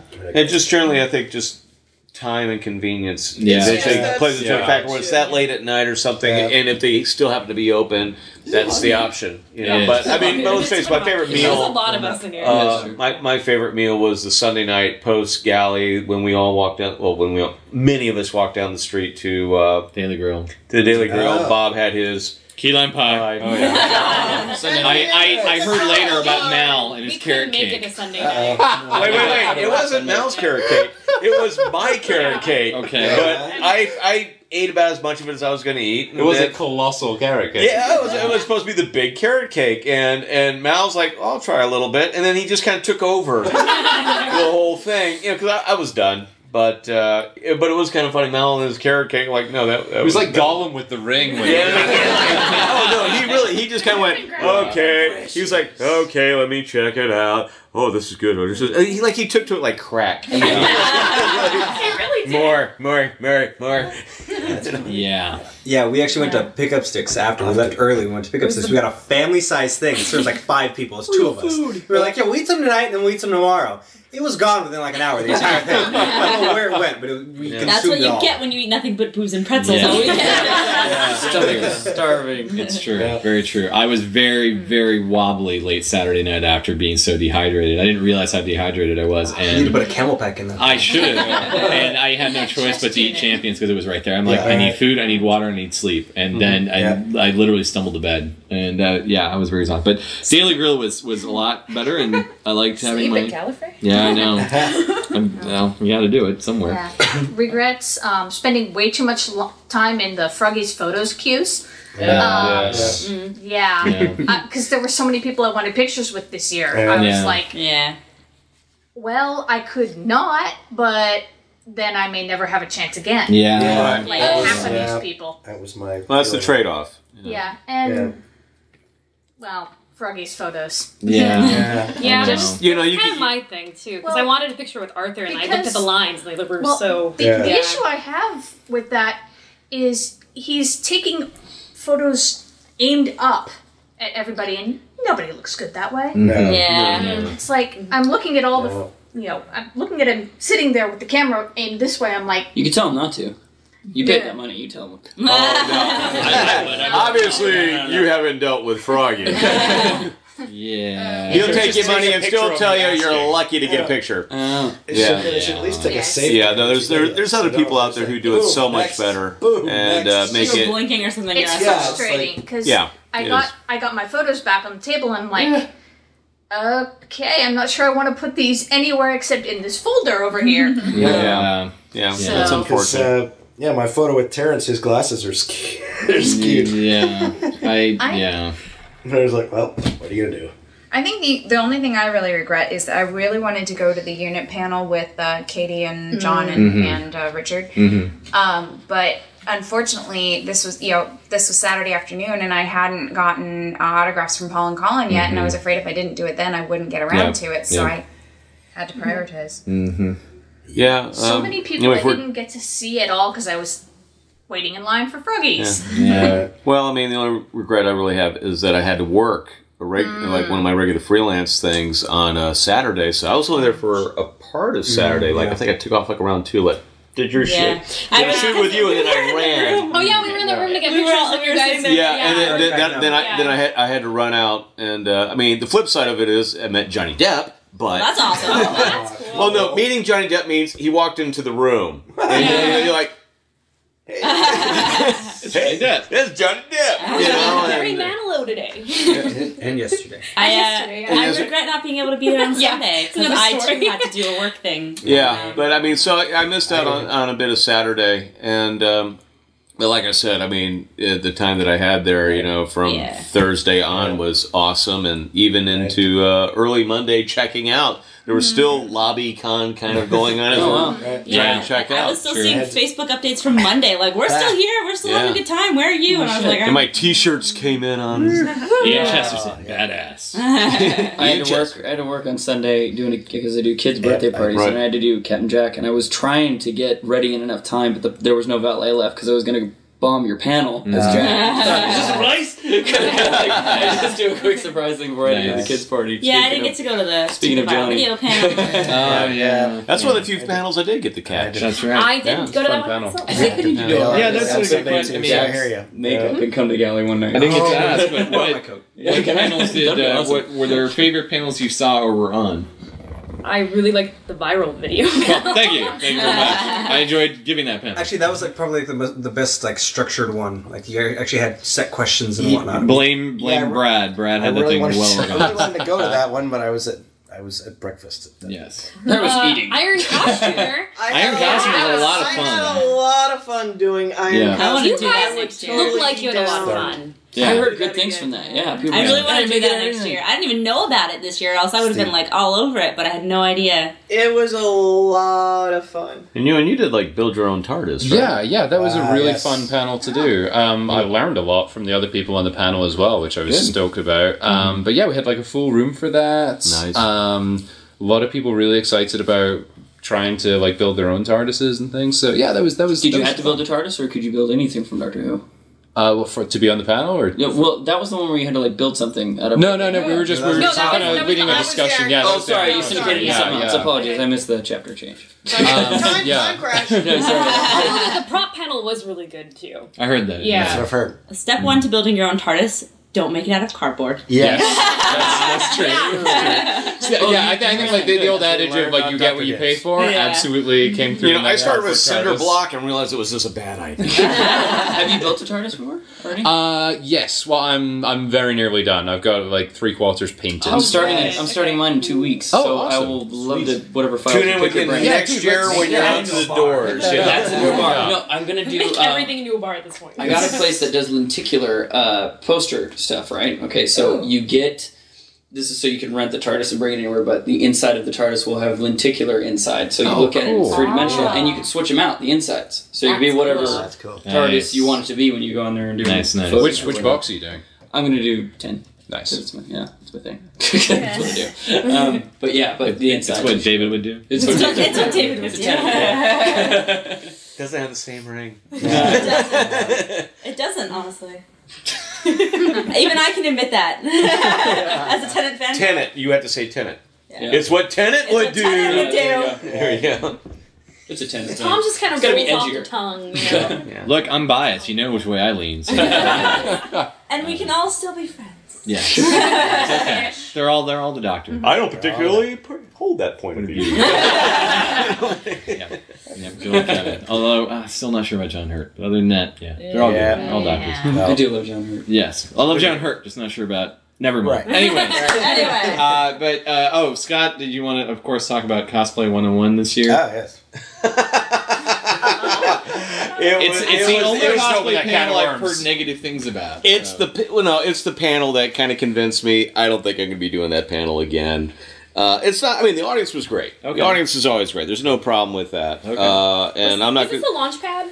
Yeah. It was called Launchpad or whatever, and it just ended up being that. I guess people want to mix it up or whatever. People want to mix it up who have never been to one of the panels I've given, and it was just one of those things that I wasn't digging the vibe of some of the panelists, and I just said, you know what, let them have it. You know, I think, they people you didn't know, or were they? Well, I didn't know them, but that never stopped me before in years past. It's just we just say that there was just somebody who was just very overbearing and just very, and I thought condescending to the audience. Mm-hmm. In my opinion, he was. Yeah, I was in that panel. He was extremely condescending. Yeah, I'm not mentioning names. He was just the only other guy in the panel, but he was very condescending. Like I know, and you know, and it was not a good vibe, mm-hmm. and. Once again, you know, like I said, you usually I have fun, but usually it's been panels I've either been in with Bob or I've been with Vicky or Ewan or whatever. And I was with Rachel, mm-hmm. And she was great. Mm-hmm. And this other panelist was kind of like sucking the fun right out of it. Mm-hmm. And I also had a weird panel experience. The panel I got put on was geeks wearing clothes, right? Which the very first panel, right? First I think it was the first convention. Panel of the convention. Wow! But it ended up being. What was that one even about? It was what in years past cosplay. Apparently had been the Cosplaying as Companions panel. Oh, okay. But it ended up being what it was listed as in the program was how to purchase pieces for your costume. And, and everybody else in the panel was doing New Who cosplay, and I normally don't buy my costumes. I usually make them because classic series you can't really buy them unless you get insanely lucky. Surfing on eBay only gets you so far on those. Yes. Except for the Ace Jacket badges. But so I felt completely out of place. Like I had no idea why I was even there. So it was more about screen accuracy. It was screen accuracy. That's what they should have called the panel. With purchase. Yeah. I've been having. That's like poor CJ on his. He was on the crafting panel, and he was surrounded by knitters. And all of them. It's like they put him on knitting. They put him on a crafting panel that was all about knitting, and he's like, "I work with leather." Well, sometimes that's kind of. Well, I mean, he had fun with it in general, and of course he did. And CJ, but it's just another example of how poor sometimes they haven't really thought about it. The other thing is, I think they really do need moderators, because I was noticing a lot of the time when the audience was asking questions, the answer kind of started near where the question was and then just went that way. Well, sometimes it can be fun, but yeah. I think a lot of cons. It can be fun, but if this person is really asking a question, how do you do this? Yes. Yeah. That's what they want. Address that, and then go on your tangent. Well, I was about to say, like I said, I did one panel this year. There was not a moderator assigned. I remember sitting on a prop panel a couple years ago with Malachi, I think Brian Wiega, and then it was Ewan and I, or no, was it? It was CJ and I. Android. But like Malachi's talking about these foams and all these materials and. You know, Brian's talking about lasers and resins and all that, and I work with wood. but that's and glue. You know, no, but that was what was fun with it was that CJ and I were like the low tech guys in the other corner. You know, and I took the slinky and I painted it. You know. Yeah. And those are fun, you know. Yeah. But the whole thing is make the bubble wrap, like they did in the old school. Right. Yeah. Yeah. Yeah. Yeah. Well, like I said, Nerf gun, have fun with it. Yeah. Exactly. But you know, sometimes I get confused just by the titles. And there was a cosplayer girl who was there with the bubble wrap hand from Art. Yes. I saw her briefly. I never got a photo. That was awesome. Yeah. Oh, because I met her on like Thursday night. And I was like, you have to find my friend Bob. You have to find my friend Bob. Play with that for next year because she just did it on a whim because she had access to bubble wrap. Yeah. She's going to do... The whole, awesome. You know, up the... Yes! Yes! Ark in Space, greatest Tom Baker story ever. Yeah. Now you know which day. You just got to find out which day. I got to find a picture of the screen and be like, just do it. Just do it. Yeah. She's a friend of a friend. I could probably get your contact information. Do it. Sweet. Make it so. Best friends. Make it so. I also really like the sort of vibe of like everybody knows everybody at Galley. Or you know someone who knows someone. Yeah. It's probably the friendliest social kind. Yeah. I feel like I saw this great cosplayer and someone's like, oh, that's my friend's roommate, and you're like, sweet. Yep. Yeah. Yep. Actually just happened to me today. Is somebody on Tumblr was like, I have all these fabulous pictures from Gallifrey, but I don't know who any of these people are. And I'm like, oh, that's Ace, and that's and that's Bob, and that's That's how my galley this year felt, because it was like my third galley, and like walking in, like I knew everybody, and I was like, this is weird. It's not like Comic-Con or WonderCon where it takes like longer than that to know a community, and like Doctor Who, it's like you can walk on in and everybody's family. It's like going to a big extended family reunion. You know. Okay, yes, there's that uncle or cousin in the corner you really rather avoid, but for the most part, you're happy to see everyone. Right. Yeah. One thing about the panels, because some of those ballrooms are split up, they're suffocating. The rooms, Program E. Program E. Yes. It turns into a sauna. Sweat boxes. And of course, everybody's wearing gigantic coats and scarves and hats and things. I almost passed out in our panel in that room. I was dying. Yeah, and I sort of understand what you're saying, Scott, because when I went in there and I just made it on time. I discovered when I got there, I was assigned to be the moderator. I wasn't entirely sure what the panel was about because there were two different screen accurate panels going on. Right. And so we had to quickly actually consult the book before we proceeded. Right. And then I just went, this is where, like, I had some ideas, Sean had some ideas, and it all kind of mishmashed together. And I do kind of wait. And I understand he had issues going in the fall and personal stuff. I respect that. But I do kind of wish a little more streamlining had happened. Maybe next year. That's all I can say. I mean, it's not fully my call. I didn't even know I was supposed to be a moderator on one of my panels until I read it in the thing. Yeah, the panels. Okay, wait.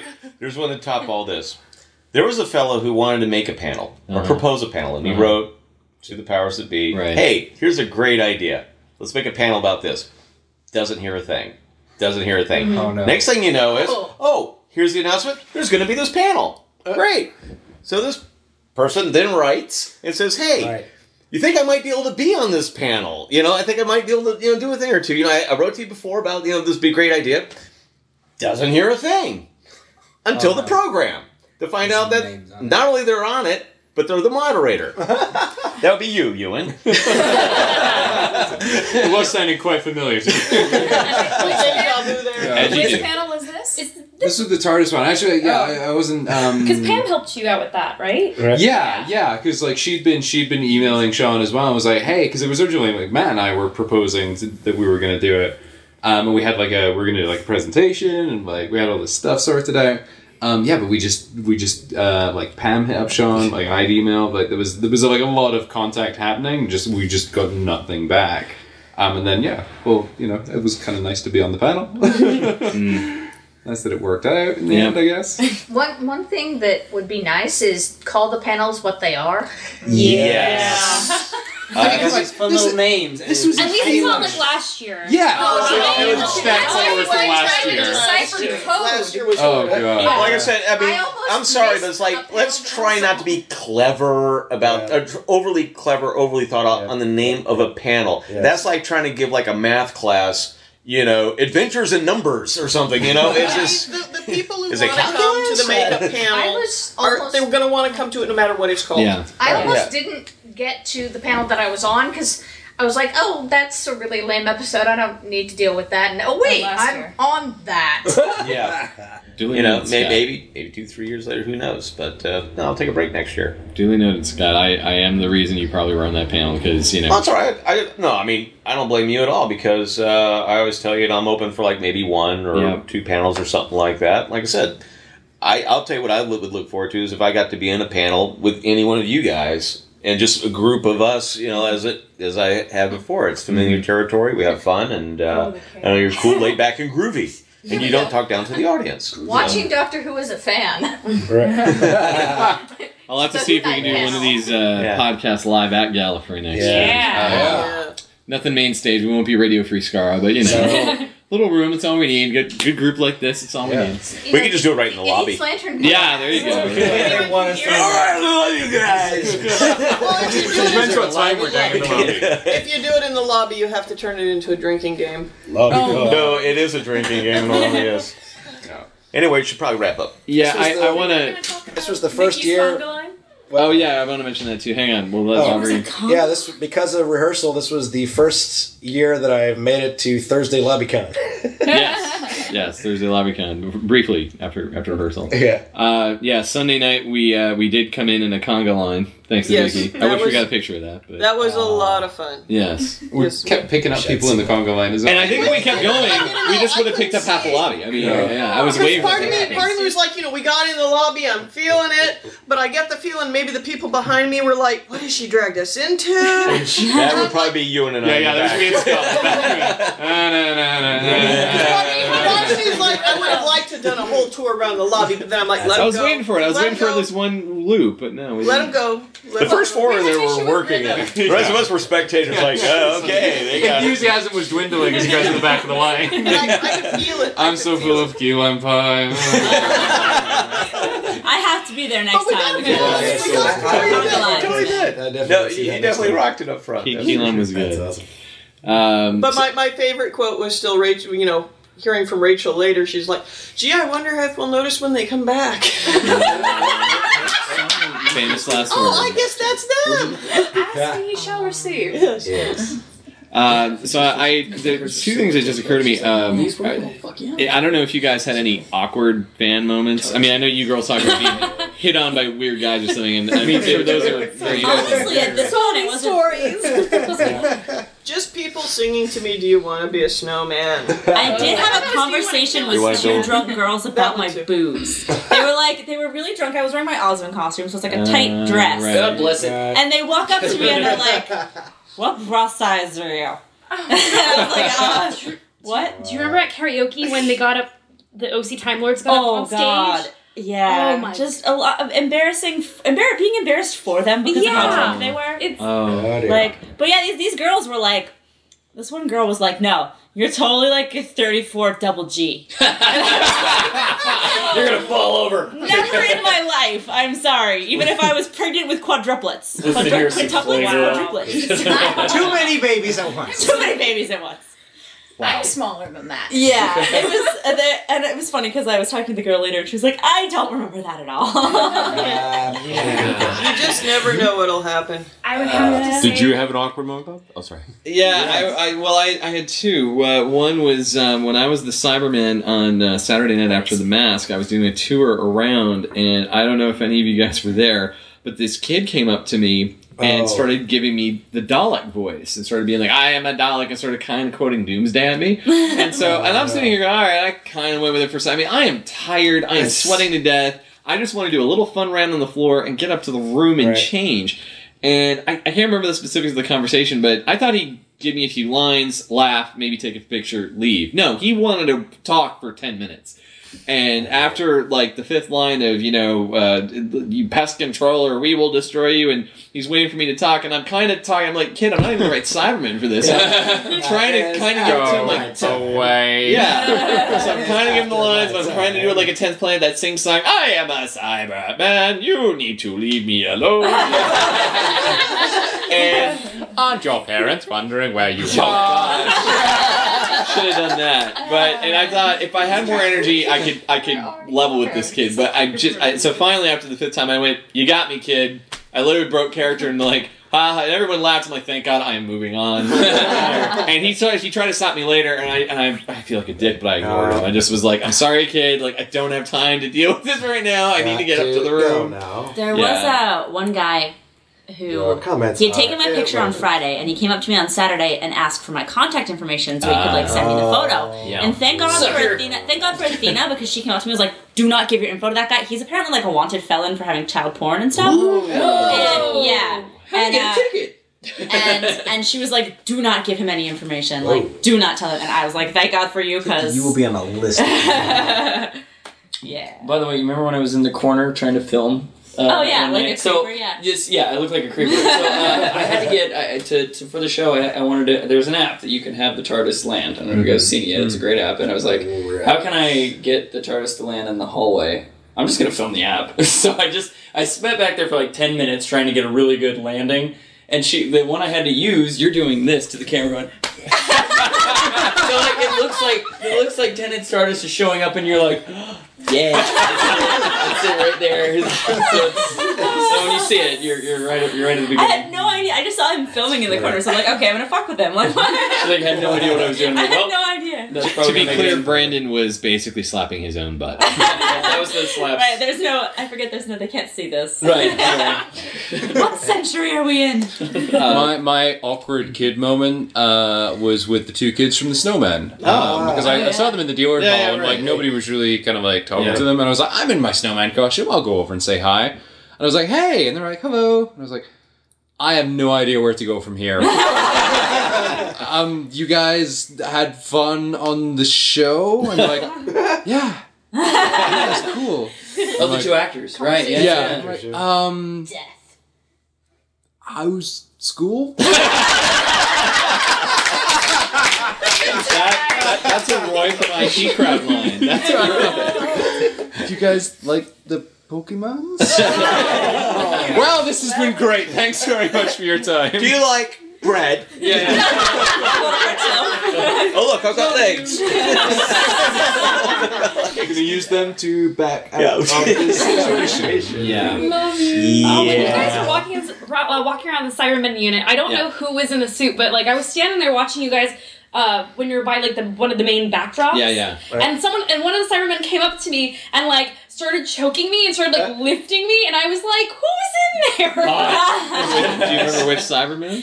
Oh my god, it could have been. They could do that because they'll never know. The newest one. Oh, that was CJ. Now it's okay. Always creepy. When you described it, I go, it's probably CJ. He's the only one I think that would have, because I was comfortable like, doing this. I kept thinking, like, okay, I know everybody who's in the suit, but which one, like, who's this? And I'm sitting there not knowing it's you guys in the costumes. I'm like, do I have to punch somebody right now? You know the cyber guy, right? You know the cyber guy.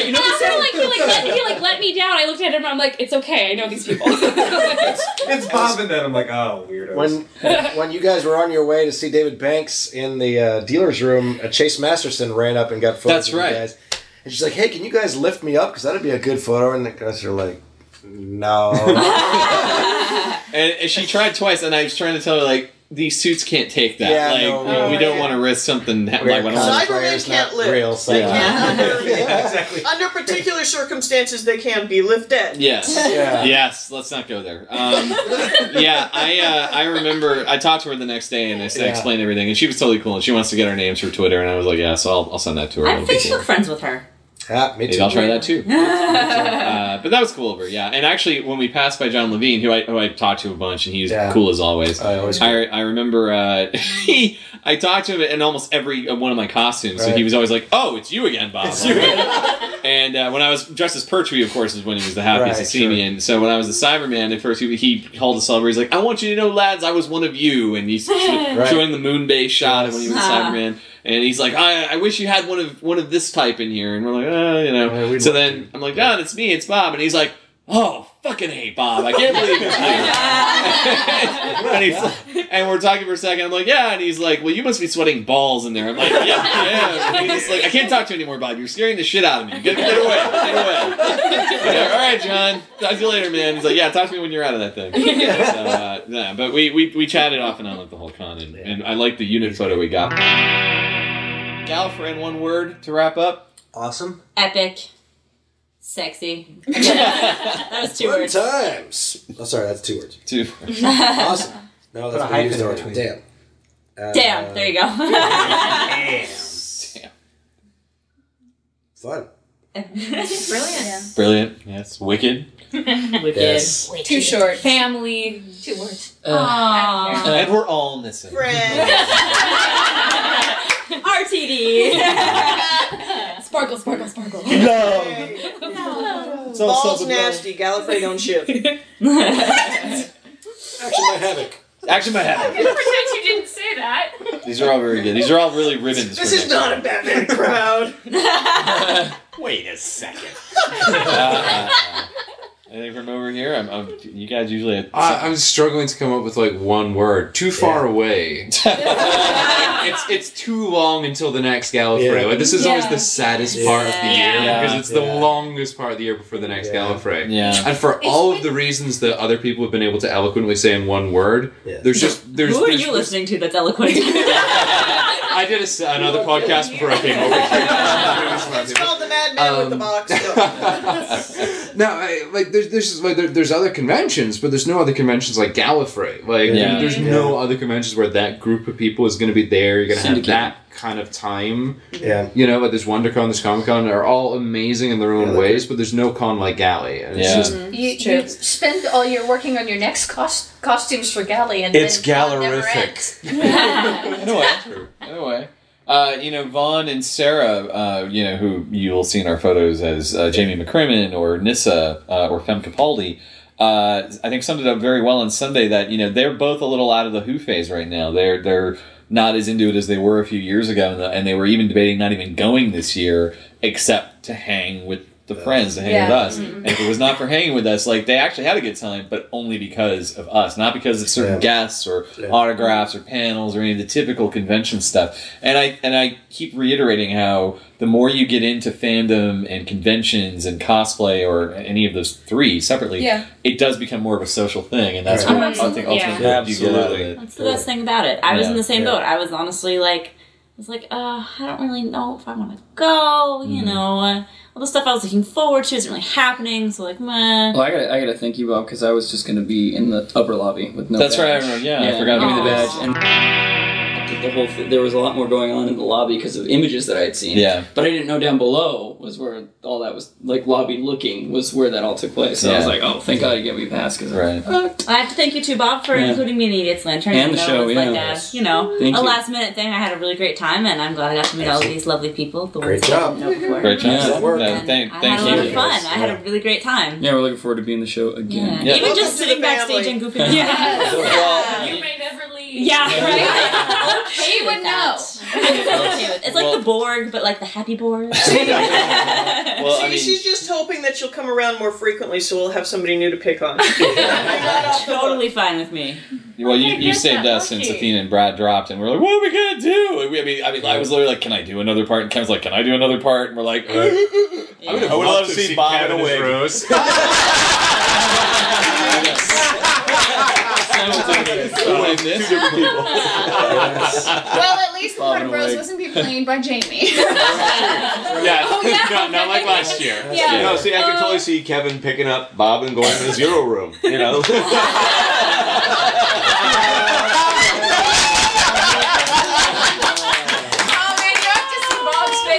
Bob is retreating into a ball. I love you, Kevin, but no.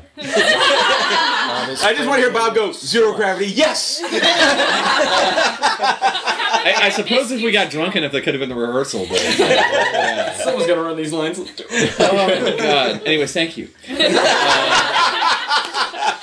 Golly. Honestly, I'm not sure the costume would have that close. You can hide behind the gun. Yeah, we'll go with that. Yeah, we'll oh, God, we'll go with that. But yes, no, gathering thoughts again. Damn you. That's usually Vicky's job. What? Well, obviously she's rubbed off on you in a few years of marriage. We had a lot of fun. It was really fun. So. Yes, awesome. Yes. So thank you again to my cast and video person. Of course. everybody. Lady and Lantern's always a sum of its parts. You know? Thank you for having us. And I guess I'm going to sum it up with Indomitable, because it's what Tom would do. And on that note, this has been Costume Station Zero, the Gallifrey One wrap-up podcast. Woo! Thank you, Aubrey and Scott, Ewan, Vicky, Julie, Aaron, Chelsea, Claire, Brandon, Erica, and Alan. Thank you guys for being here, and we'll be back next week with more proper shop talk here on Costume Station Zero.